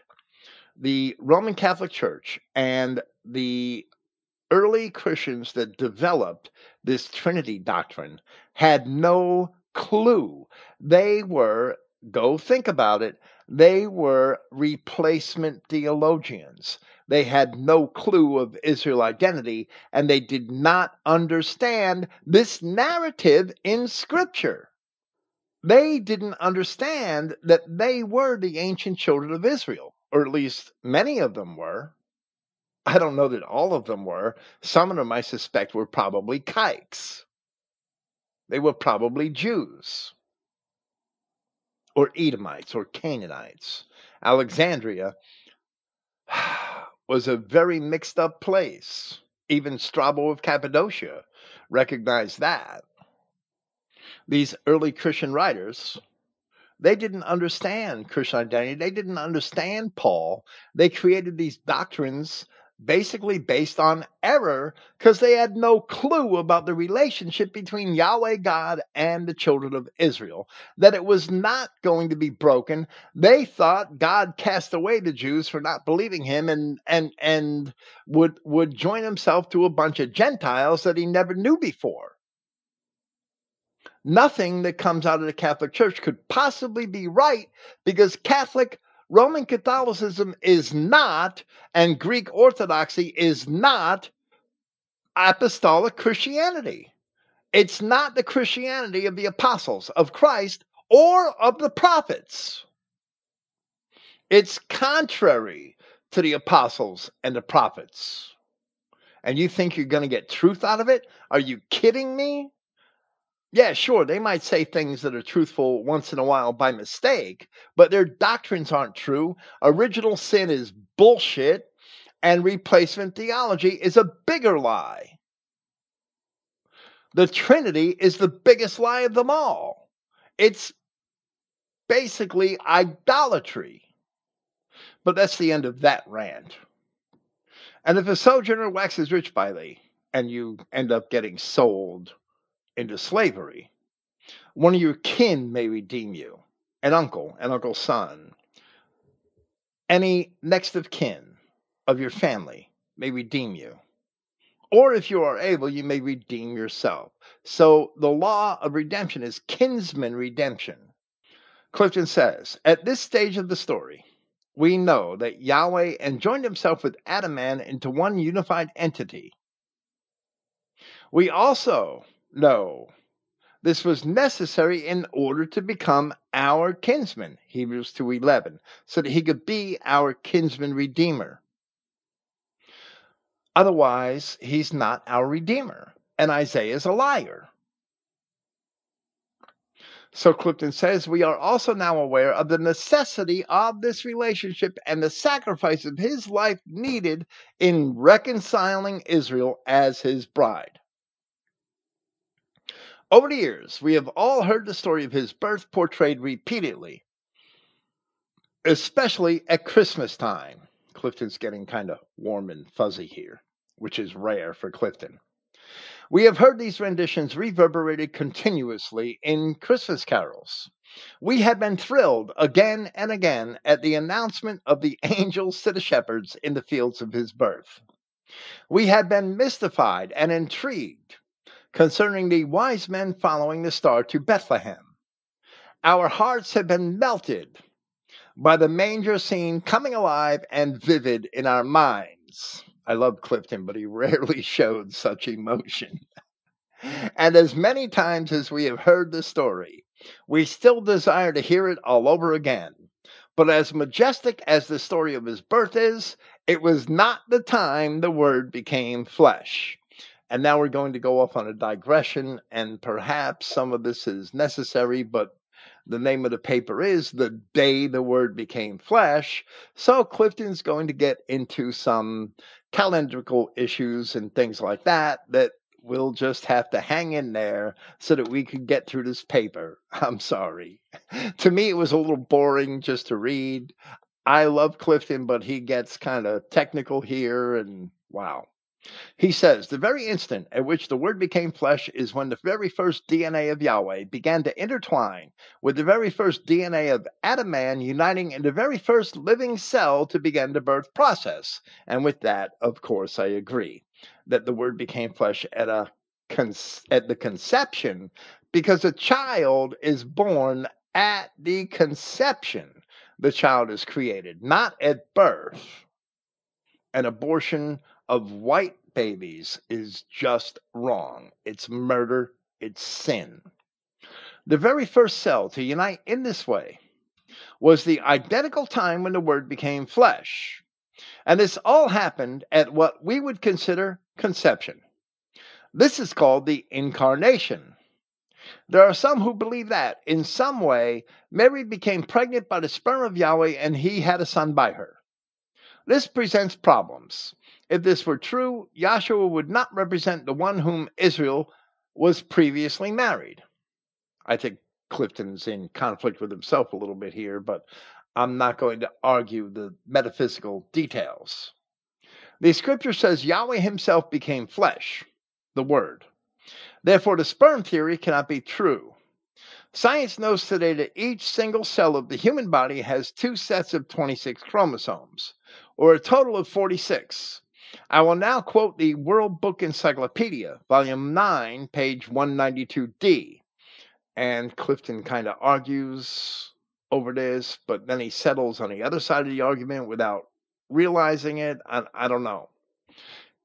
Quoting that encyclopedia, he says Every human body cell contains two sets of 23 chromosomes. These two sets look very much alike. Each chromosome in one set can be matched with a particular chromosome in the other set. Egg cells and sperm cells have only one set of 23 chromosomes. These cells are formed in a special way and end up with only half the number of chromosomes found in body cells. As a result, when an egg and a sperm come together, the fertilized egg cell will contain the 46 chromosomes of a normal body cell. Half of the chromosomes come from the mother and half from the father. With this in mind, we know then that Mary supplied 23 chromosomes from her egg cell, and Yahweh supplied the other 23 chromosomes from himself without having normal sexual intercourse. And of course, he didn't. Mary conceived by the Holy Spirit. If the scriptures are true, the same Yahweh who created the entire universe, which is infinite, thousands of light years in all directions, if you believe NASA, I guess. I'm, I'm not going to comment on that. I'm really just joking. I'm sorry. Yahweh condensed his entire being into 23 chromosomes, which was then united with Mary's 20, which Mary, with Mary's egg and its 23 chromosomes. Yahweh's power which is called His Holy Spirit. And with that, I agree, it's only an essence or, or a projection of power, which or energy, which is Yahweh God. It's not a separate person, which is ridiculous. Yahweh's power, which is called His Holy Spirit, brought all of this into play. If Yahweh implanted Mary with an entire fertilized egg or embryo, which would certainly be possible for him, he is God, then the scriptures may not be accurate where they call him a son of David or the root and offspring of Jesse, or where Paul says that he took upon himself the seed of Abraham. Furthermore, if, as some charlatans claim, the so called Godhead is three separate persons, consisting of a separate Father, Son, and Holy Spirit. And since Mary had conceived by the Holy Spirit, then Christ should not have called God his Father, but only the Holy Spirit. So we see that only a fool should believe the so called Trinity doctrine. Jesus is not a nigger. He knew who his daddy was. If he said God was his father, then the Holy Spirit is not his father. But if he was conceived by the Holy Spirit, then the Holy Spirit must be from God. It cannot be its own distinct, separate person. Only an idiot would believe that Trinity. Now, Clifton continues under another subtitle Finding the Time of the Incarnation. This is a rather simple thing to figure out. I don't think so. It's not that simple. I'm sorry. But that's okay. I'm not going to argue with Clifton too much. He really is trying to find when the Word became flesh. This is a rather simple thing to figure out if we can once again find the correct birth date.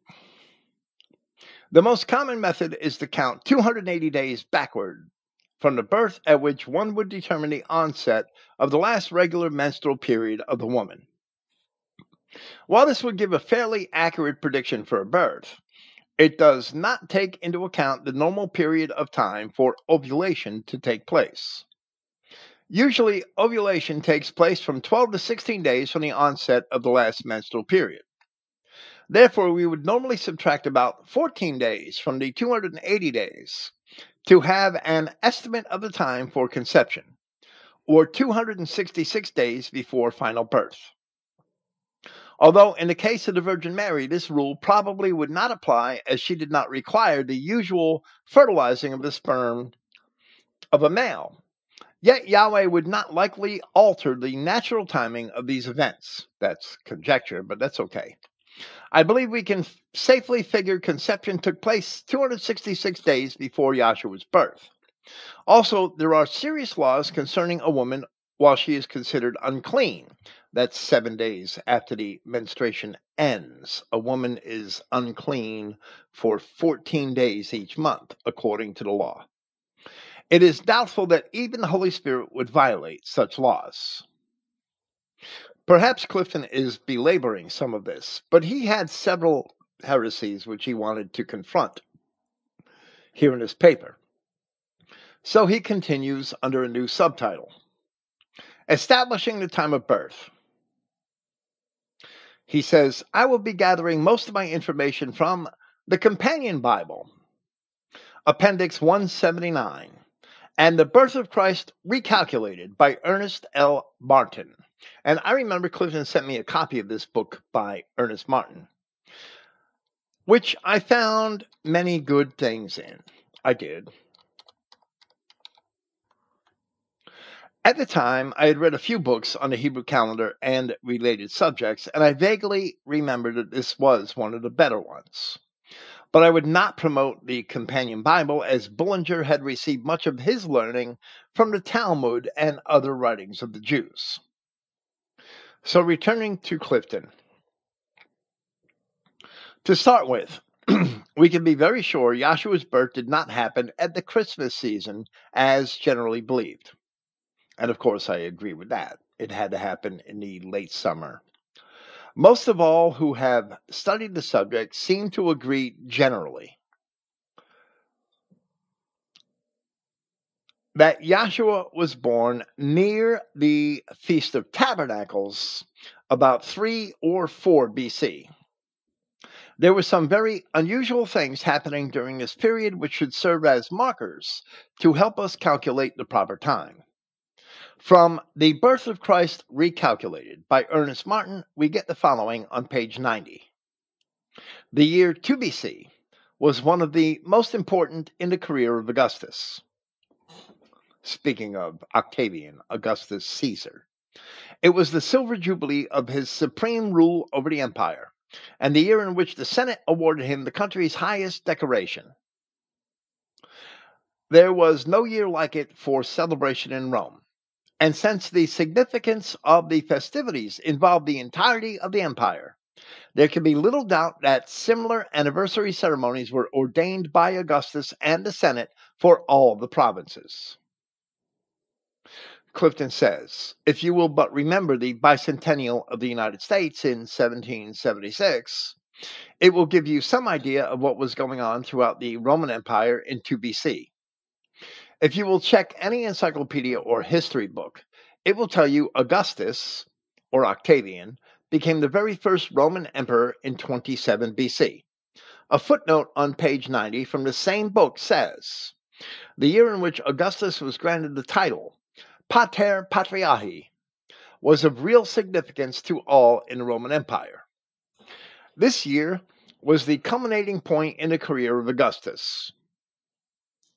27 BC in a parenthetical remark, plus 25 years equals 2 BC.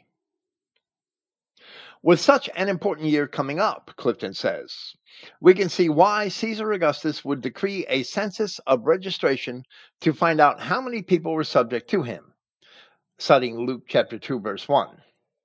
Naturally, the census would take place during the year just prior to the Silver Jubilee celebration, or 3 BC.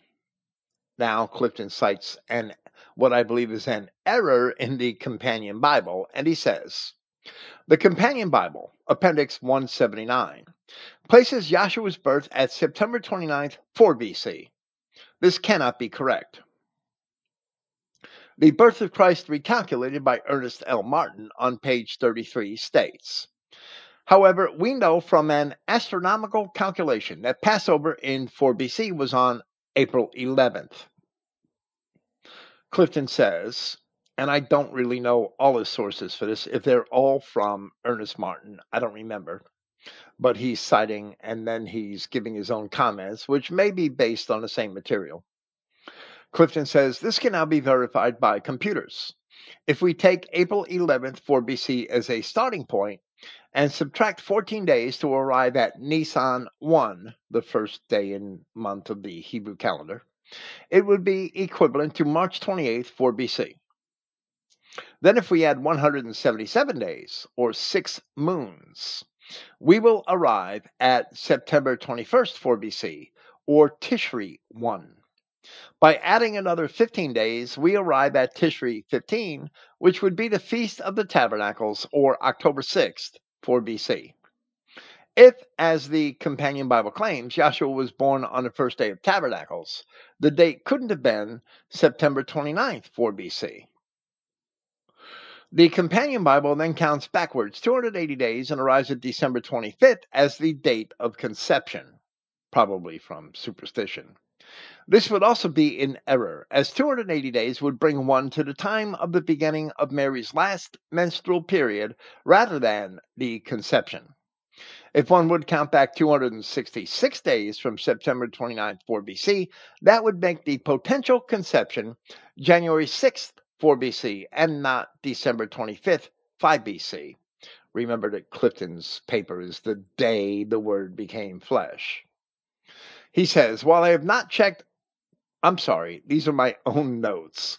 While I have not checked all of the possibilities and verified all of these details, because I really don't even know where to start, I'm not an astronomer, I would stand by a 3 BC date for the birth of Christ for reasons that I've explained in my commentary on the Gospel of Luke when I discussed Luke chapters 2 and 3 because that coincides with Christ being 30 years old as he starts his ministry in the 15th year of Tiberius, as Luke says. And we see that in Luke chapter 3, verse 1 and verse 23.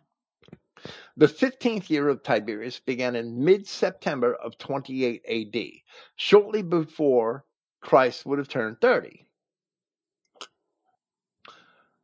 So, as he proceeds, Ernest Martin will agree that 3 BC was the year of the birth of Christ. So, with that in mind, Clifton continues Augustus's silver celebration not the only game in town. Not only was 2 BC the silver jubilee for Augustus, but it was also Rome's 750th birthday.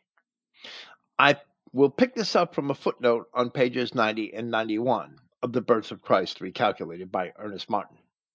And to cap it off, 2 BC was also the 750th anniversary of the founding of Rome. Professor E.J. Bickerman calls attention to the fact that the Fasti Capitolini which is the list of magistrates of the Republic compiled under Augustus, reckon the founding of Rome to 752 BC. We now see a double reason for Augustus declaring a census. Maybe that is why the word census is used in the plural. Now, under yet another subtitle, Clifton writes, there is a December 25th connection. And he says, from the birth of Christ recalculated on page 159, then on December 25th, 2 BC, when the king planet Jupiter came to its stationary point in mid Virgo, the Virgin, it would have been seen stop over Bethlehem as viewed from Jerusalem.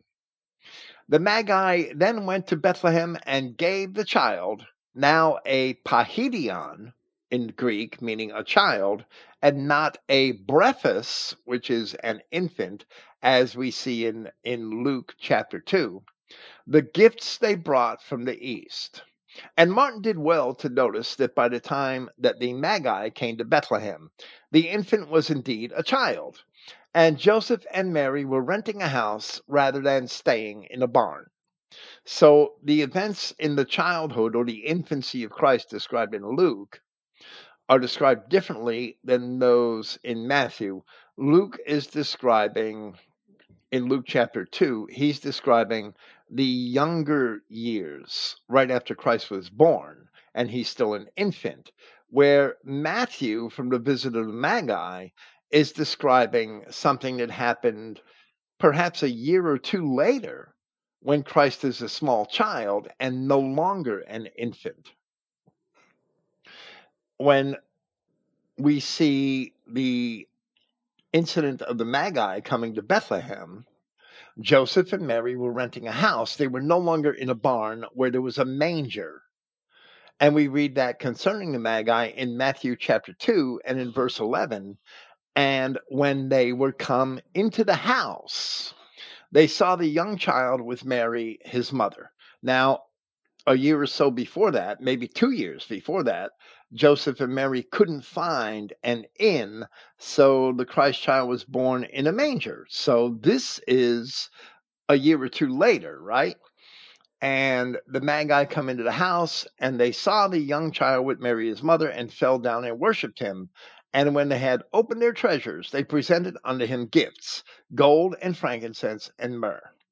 So, continuing with Clifton, this is not to be confused. Ernest L. Martin contending that this star must have been seen, and December 25th of 2 BC would be perhaps 13 to 14 months after the Christ child was born when they mag- when the magi saw the star and then they had to travel to Bethlehem which was probably since being magi they were probably somewhere in Parthia in the Parthian Empire perhaps in Persia or the ancient land of the Medes so they had to travel to Jerusalem that would take them a month to do to get together and get their gifts and travel to Jerusalem upon seeing the star. Now the Magi are in Jerusalem worshiping the Christ child. It might be 15 months after he was born. Very plausibly.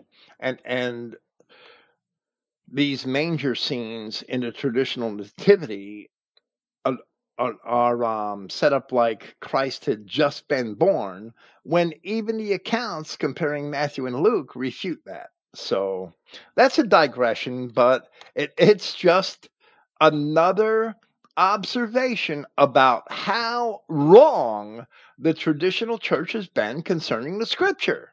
They don't get anything right.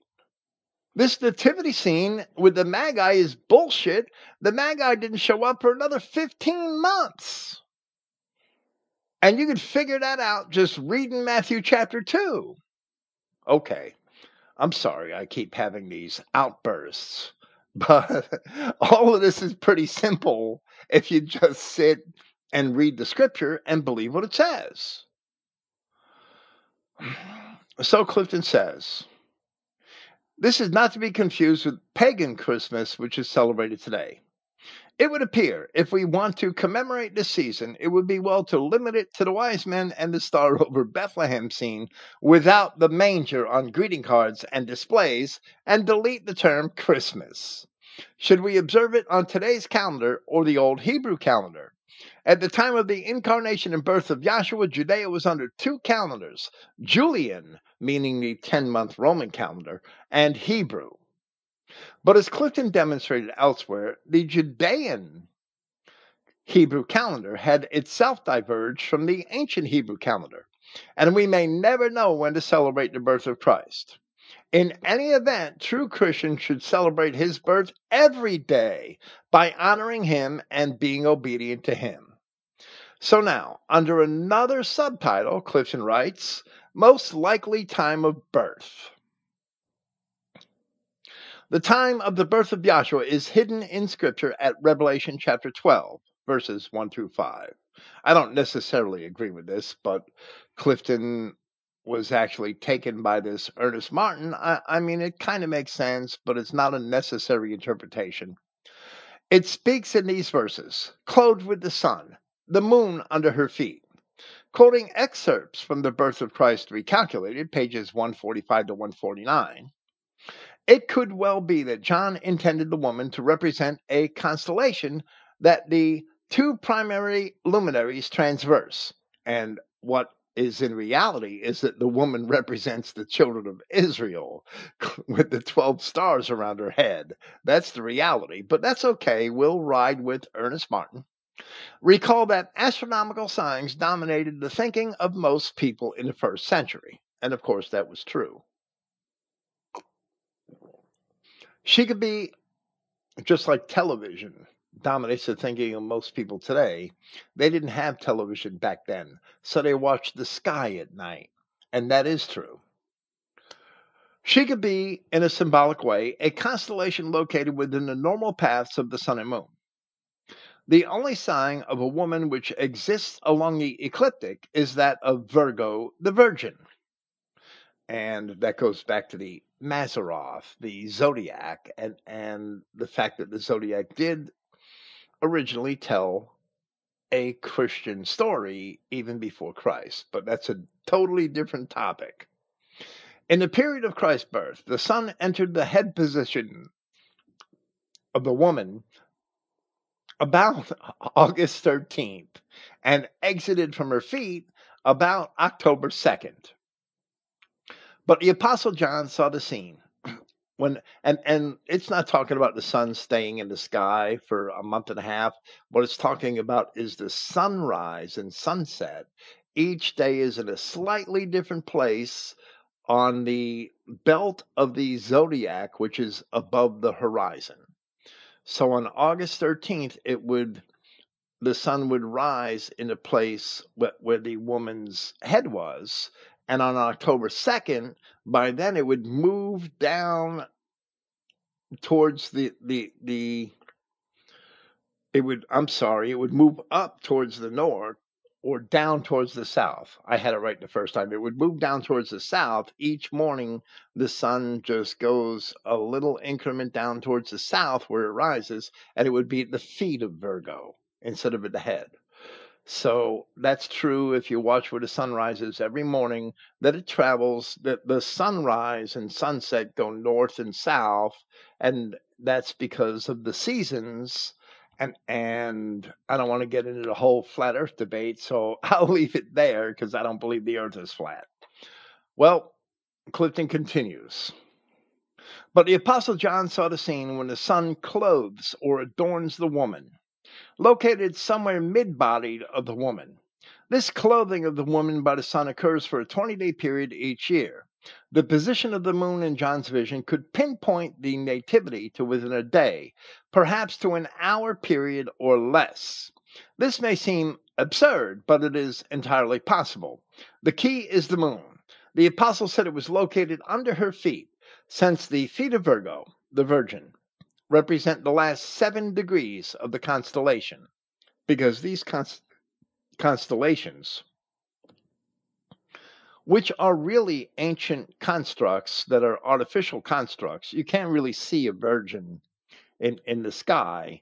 but the way that the ancients pictured images made from the stars in the sky, they stayed very constant for thousands of years and they're still with us today.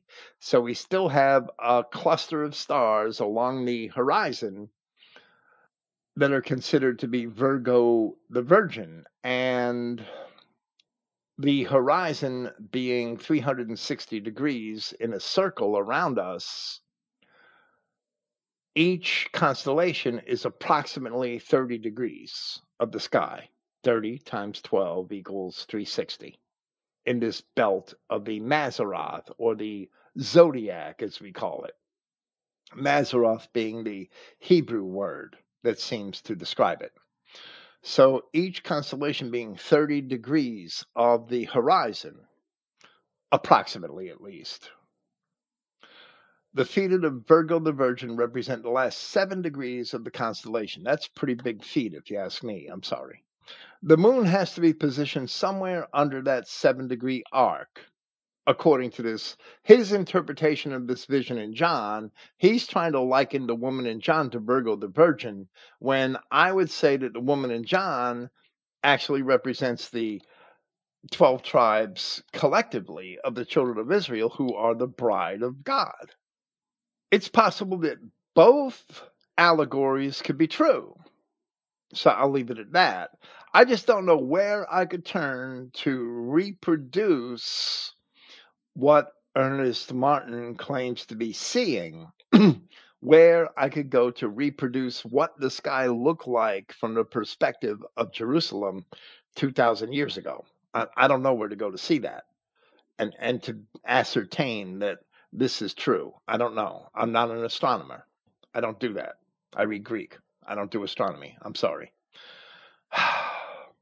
But the moon also has to be in that exact location when the sun is mid body to Virgo. in the year 3 BC, these two factors came to precise agreement for less than two hours, as observed from Palestine or Patmos on September 11th. The relationship began about 6:15 p.m. sunset and lasted until around 7:45 p.m. moonset. This is the only day in the whole year that this could have taken place. The Apostle John said this heavenly relationship occurred at the time of Christ's birth. That's the way it's portrayed in the Revelation, but that's not necessarily the way John meant it, but it could be possible. And in 3 BC, this exact combination of celestial factors happened just after sunset on only one day, September 11th, 9 11. Imagine that. It could not have occurred at any other time of the year. Indeed, even one day before, on September 10th, the moon was still located above the feet of the Virgin, while one day beyond, on September 12th, the moon had moved so far beyond the feet of the Virgin that it was positioned at least 25 diameters of the moon to the east of her feet. That would be an awful large section of the horizon. Thus, only one day will do, and that time was just after sunrise on September 11th. I won't talk about the implications of that. This particular day just happened to be Tishri 1, 3 BC, or the blowing of the trumpets, a yearly Sabbath. Now, it makes sense that Christ would be born at the Feast of Trumpets. It is only reasonable that Yahshua was born on such a day. Being born on this day would give 15 days for his cleansing time after the birth before being presented openly at his first Feast of Tabernacles with his people in the temple in Jerusalem. It is doubtful that Yahweh would have used the Feast of Tabernacles for an event of uncleanness. This is not the only implication of Revelation chapter 12, verses 1 to 5, but I will not get into that here. And of course, these are Clifton's comments in response to the things said by Ernest Martin. And on the surface, all of this sounds wonderful and generally agrees with my own estimation of the time of the birth of Christ from the historical data available in Luke. But I am not certain whether the astrological information is correct or even by what methods it may be verified. I do not even think that Revelation 12 must be interpreted in that manner because there's a clear interpretation of the meaning. But I guess that it being the Word of God, both allegories are possible. Of course they are. But I can't say that Ernest Martin is correct. Clifton seems to have had faith in him. now, continuing with Clifton. Now that we have found a probable date of Yahshua's birth, even to within an hour, let us figure just when he would have been conceived. If his birth was September 11, 3 BC, and we subtract 266 days, this would make the incarnation December 19th, 4 BC. The onset of Mary's last menstrual period before the conception would have been 280 days before the birth, or December 5th, 4 BC.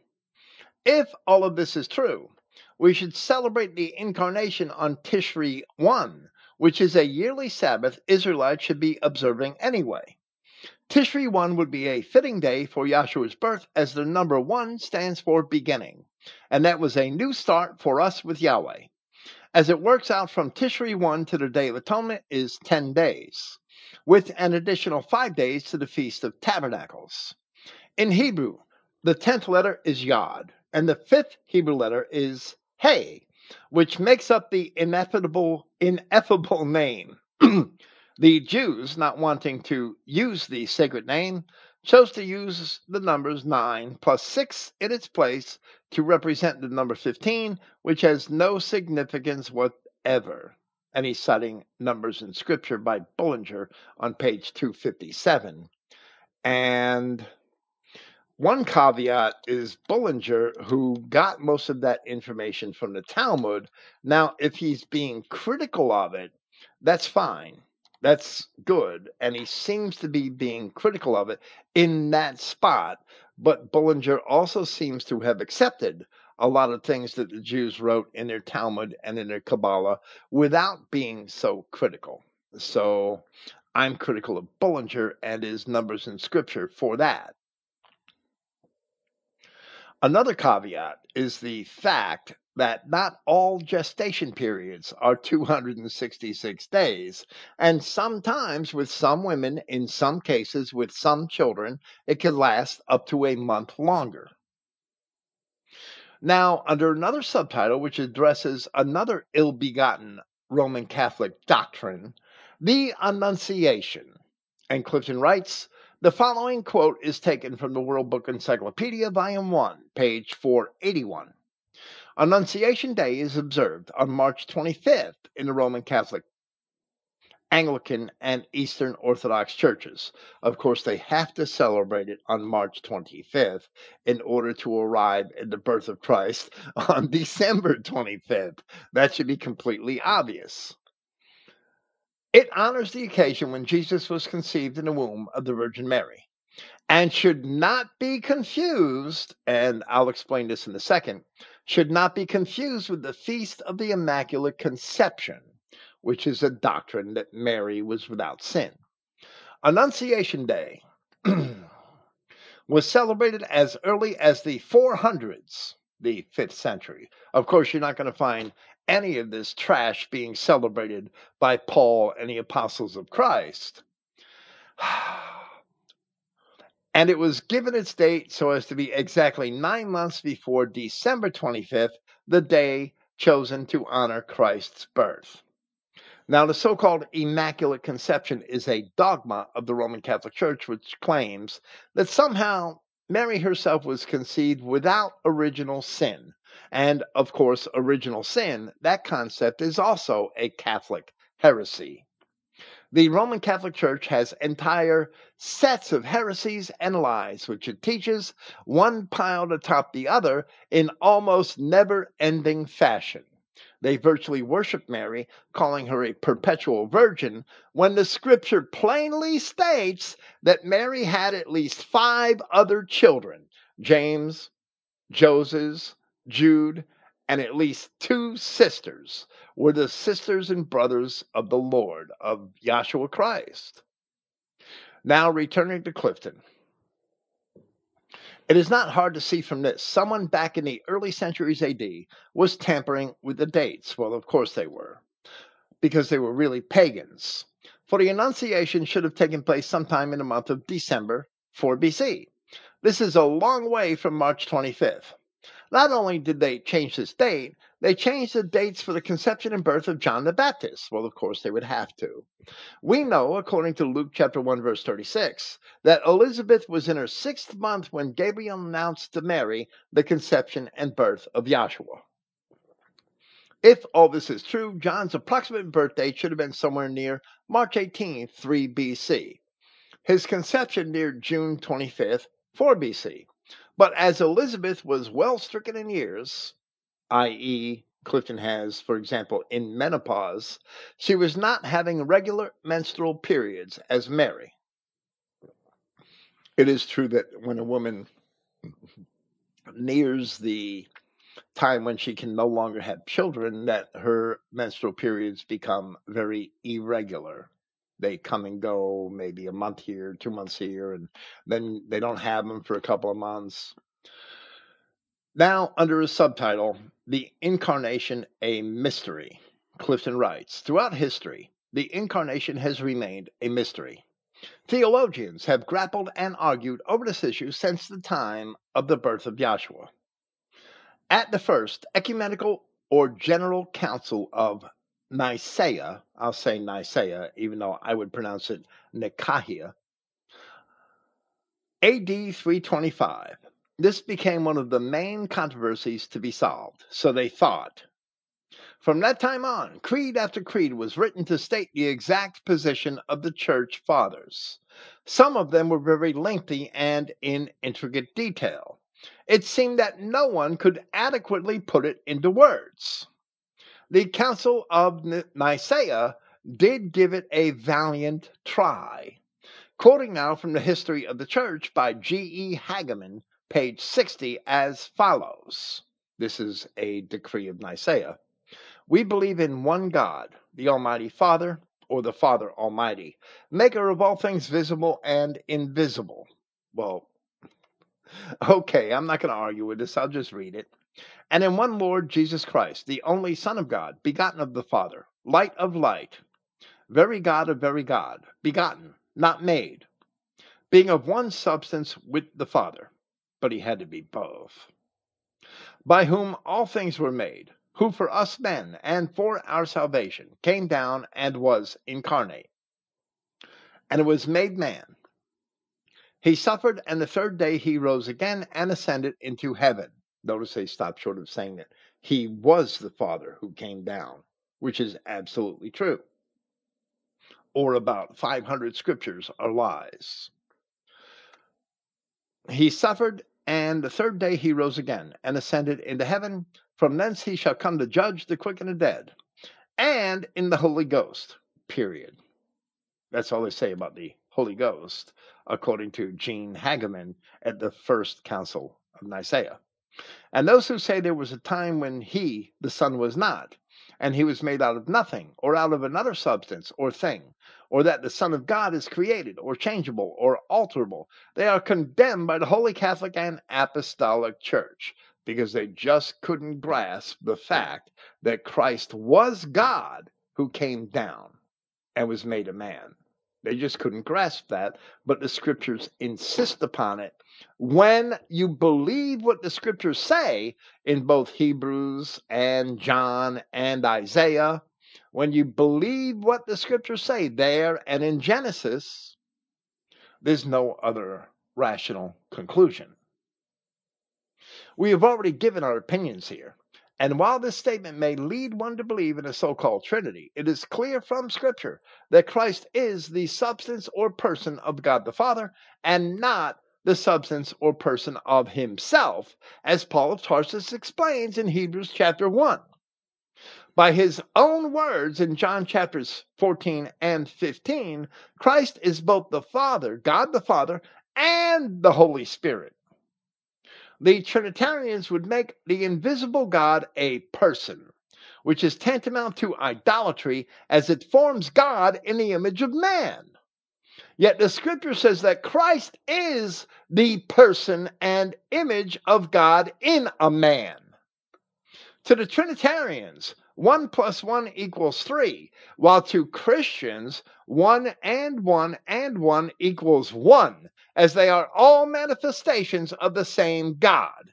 But counting the Word, which was God, the light which is of God, the rock in the desert, and all of the other manifestations of God before Christ, he cannot even be limited even to that or contained by such a man made definition as Trinity. According to his word, the same God is the Father, the Son, and the Holy Spirit. They are one, they are not three. The Son and the Holy Spirit do not have their own persons. The Son is his person, and the Holy Spirit is an emanation or a projection or an essence or however you want to explain it. It's the spirit of him. As Clifton explained, it's his power. It's his power being projected into the world where he wants it. Now, Clifton concludes his paper and says, It is regrettable that they didn't know about chromosomes in their day, or they could have made a better Nicene creed. They did quite well under the circumstances, though especially where they state being of one substance with the Father. Had they known more about the chromosomes of the substance, they would have understood the it is my process much better? Wow. I'm sorry. It seems to be a. They would have understood the process much better. There must be a typo there. Even though they studied this very important truth, they stated this very important truth, they still lean towards three separate deities. At the time of this council, there was a controversy about the Arian heresy. The Arian view was that Yahshua was inferior to Yahweh, or Christ was inferior to God. Arianism supposedly believed in one God, but yet it taught that Jesus was inferior to the Father, thus believing in two separate deities, and so the controversy continues to this very day. As I have said before in my commentaries, although I may not remember where, I am persuaded that the Trinity doctrine is actually a compromise, and it leaves open an aspect of God which is void of Christ and which Jews and later Muslims could claim to worship. Yet Christ himself had said that no man could get to the Father except through him. There is only one Abrahamic religion, and that is Christianity. There is only one God, and Yahshua Christ is the physical manifestation of that God in the world. That is what Paul was explaining when he said that Yahshua Christ was the fullness of the divinity bodily. When he said that Yahshua Christ is the image of the substance of God or the person of God. The Trinitarians can point out the times when Christ spoke of or prayed to the Father, but none of that refutes what we have presented here. They have a simplistic view of the ministry and purpose of Christ. Yahweh God came as a man in order to die as a man, and to do so, he had to live as a man. And doing that, he lived as an example to men.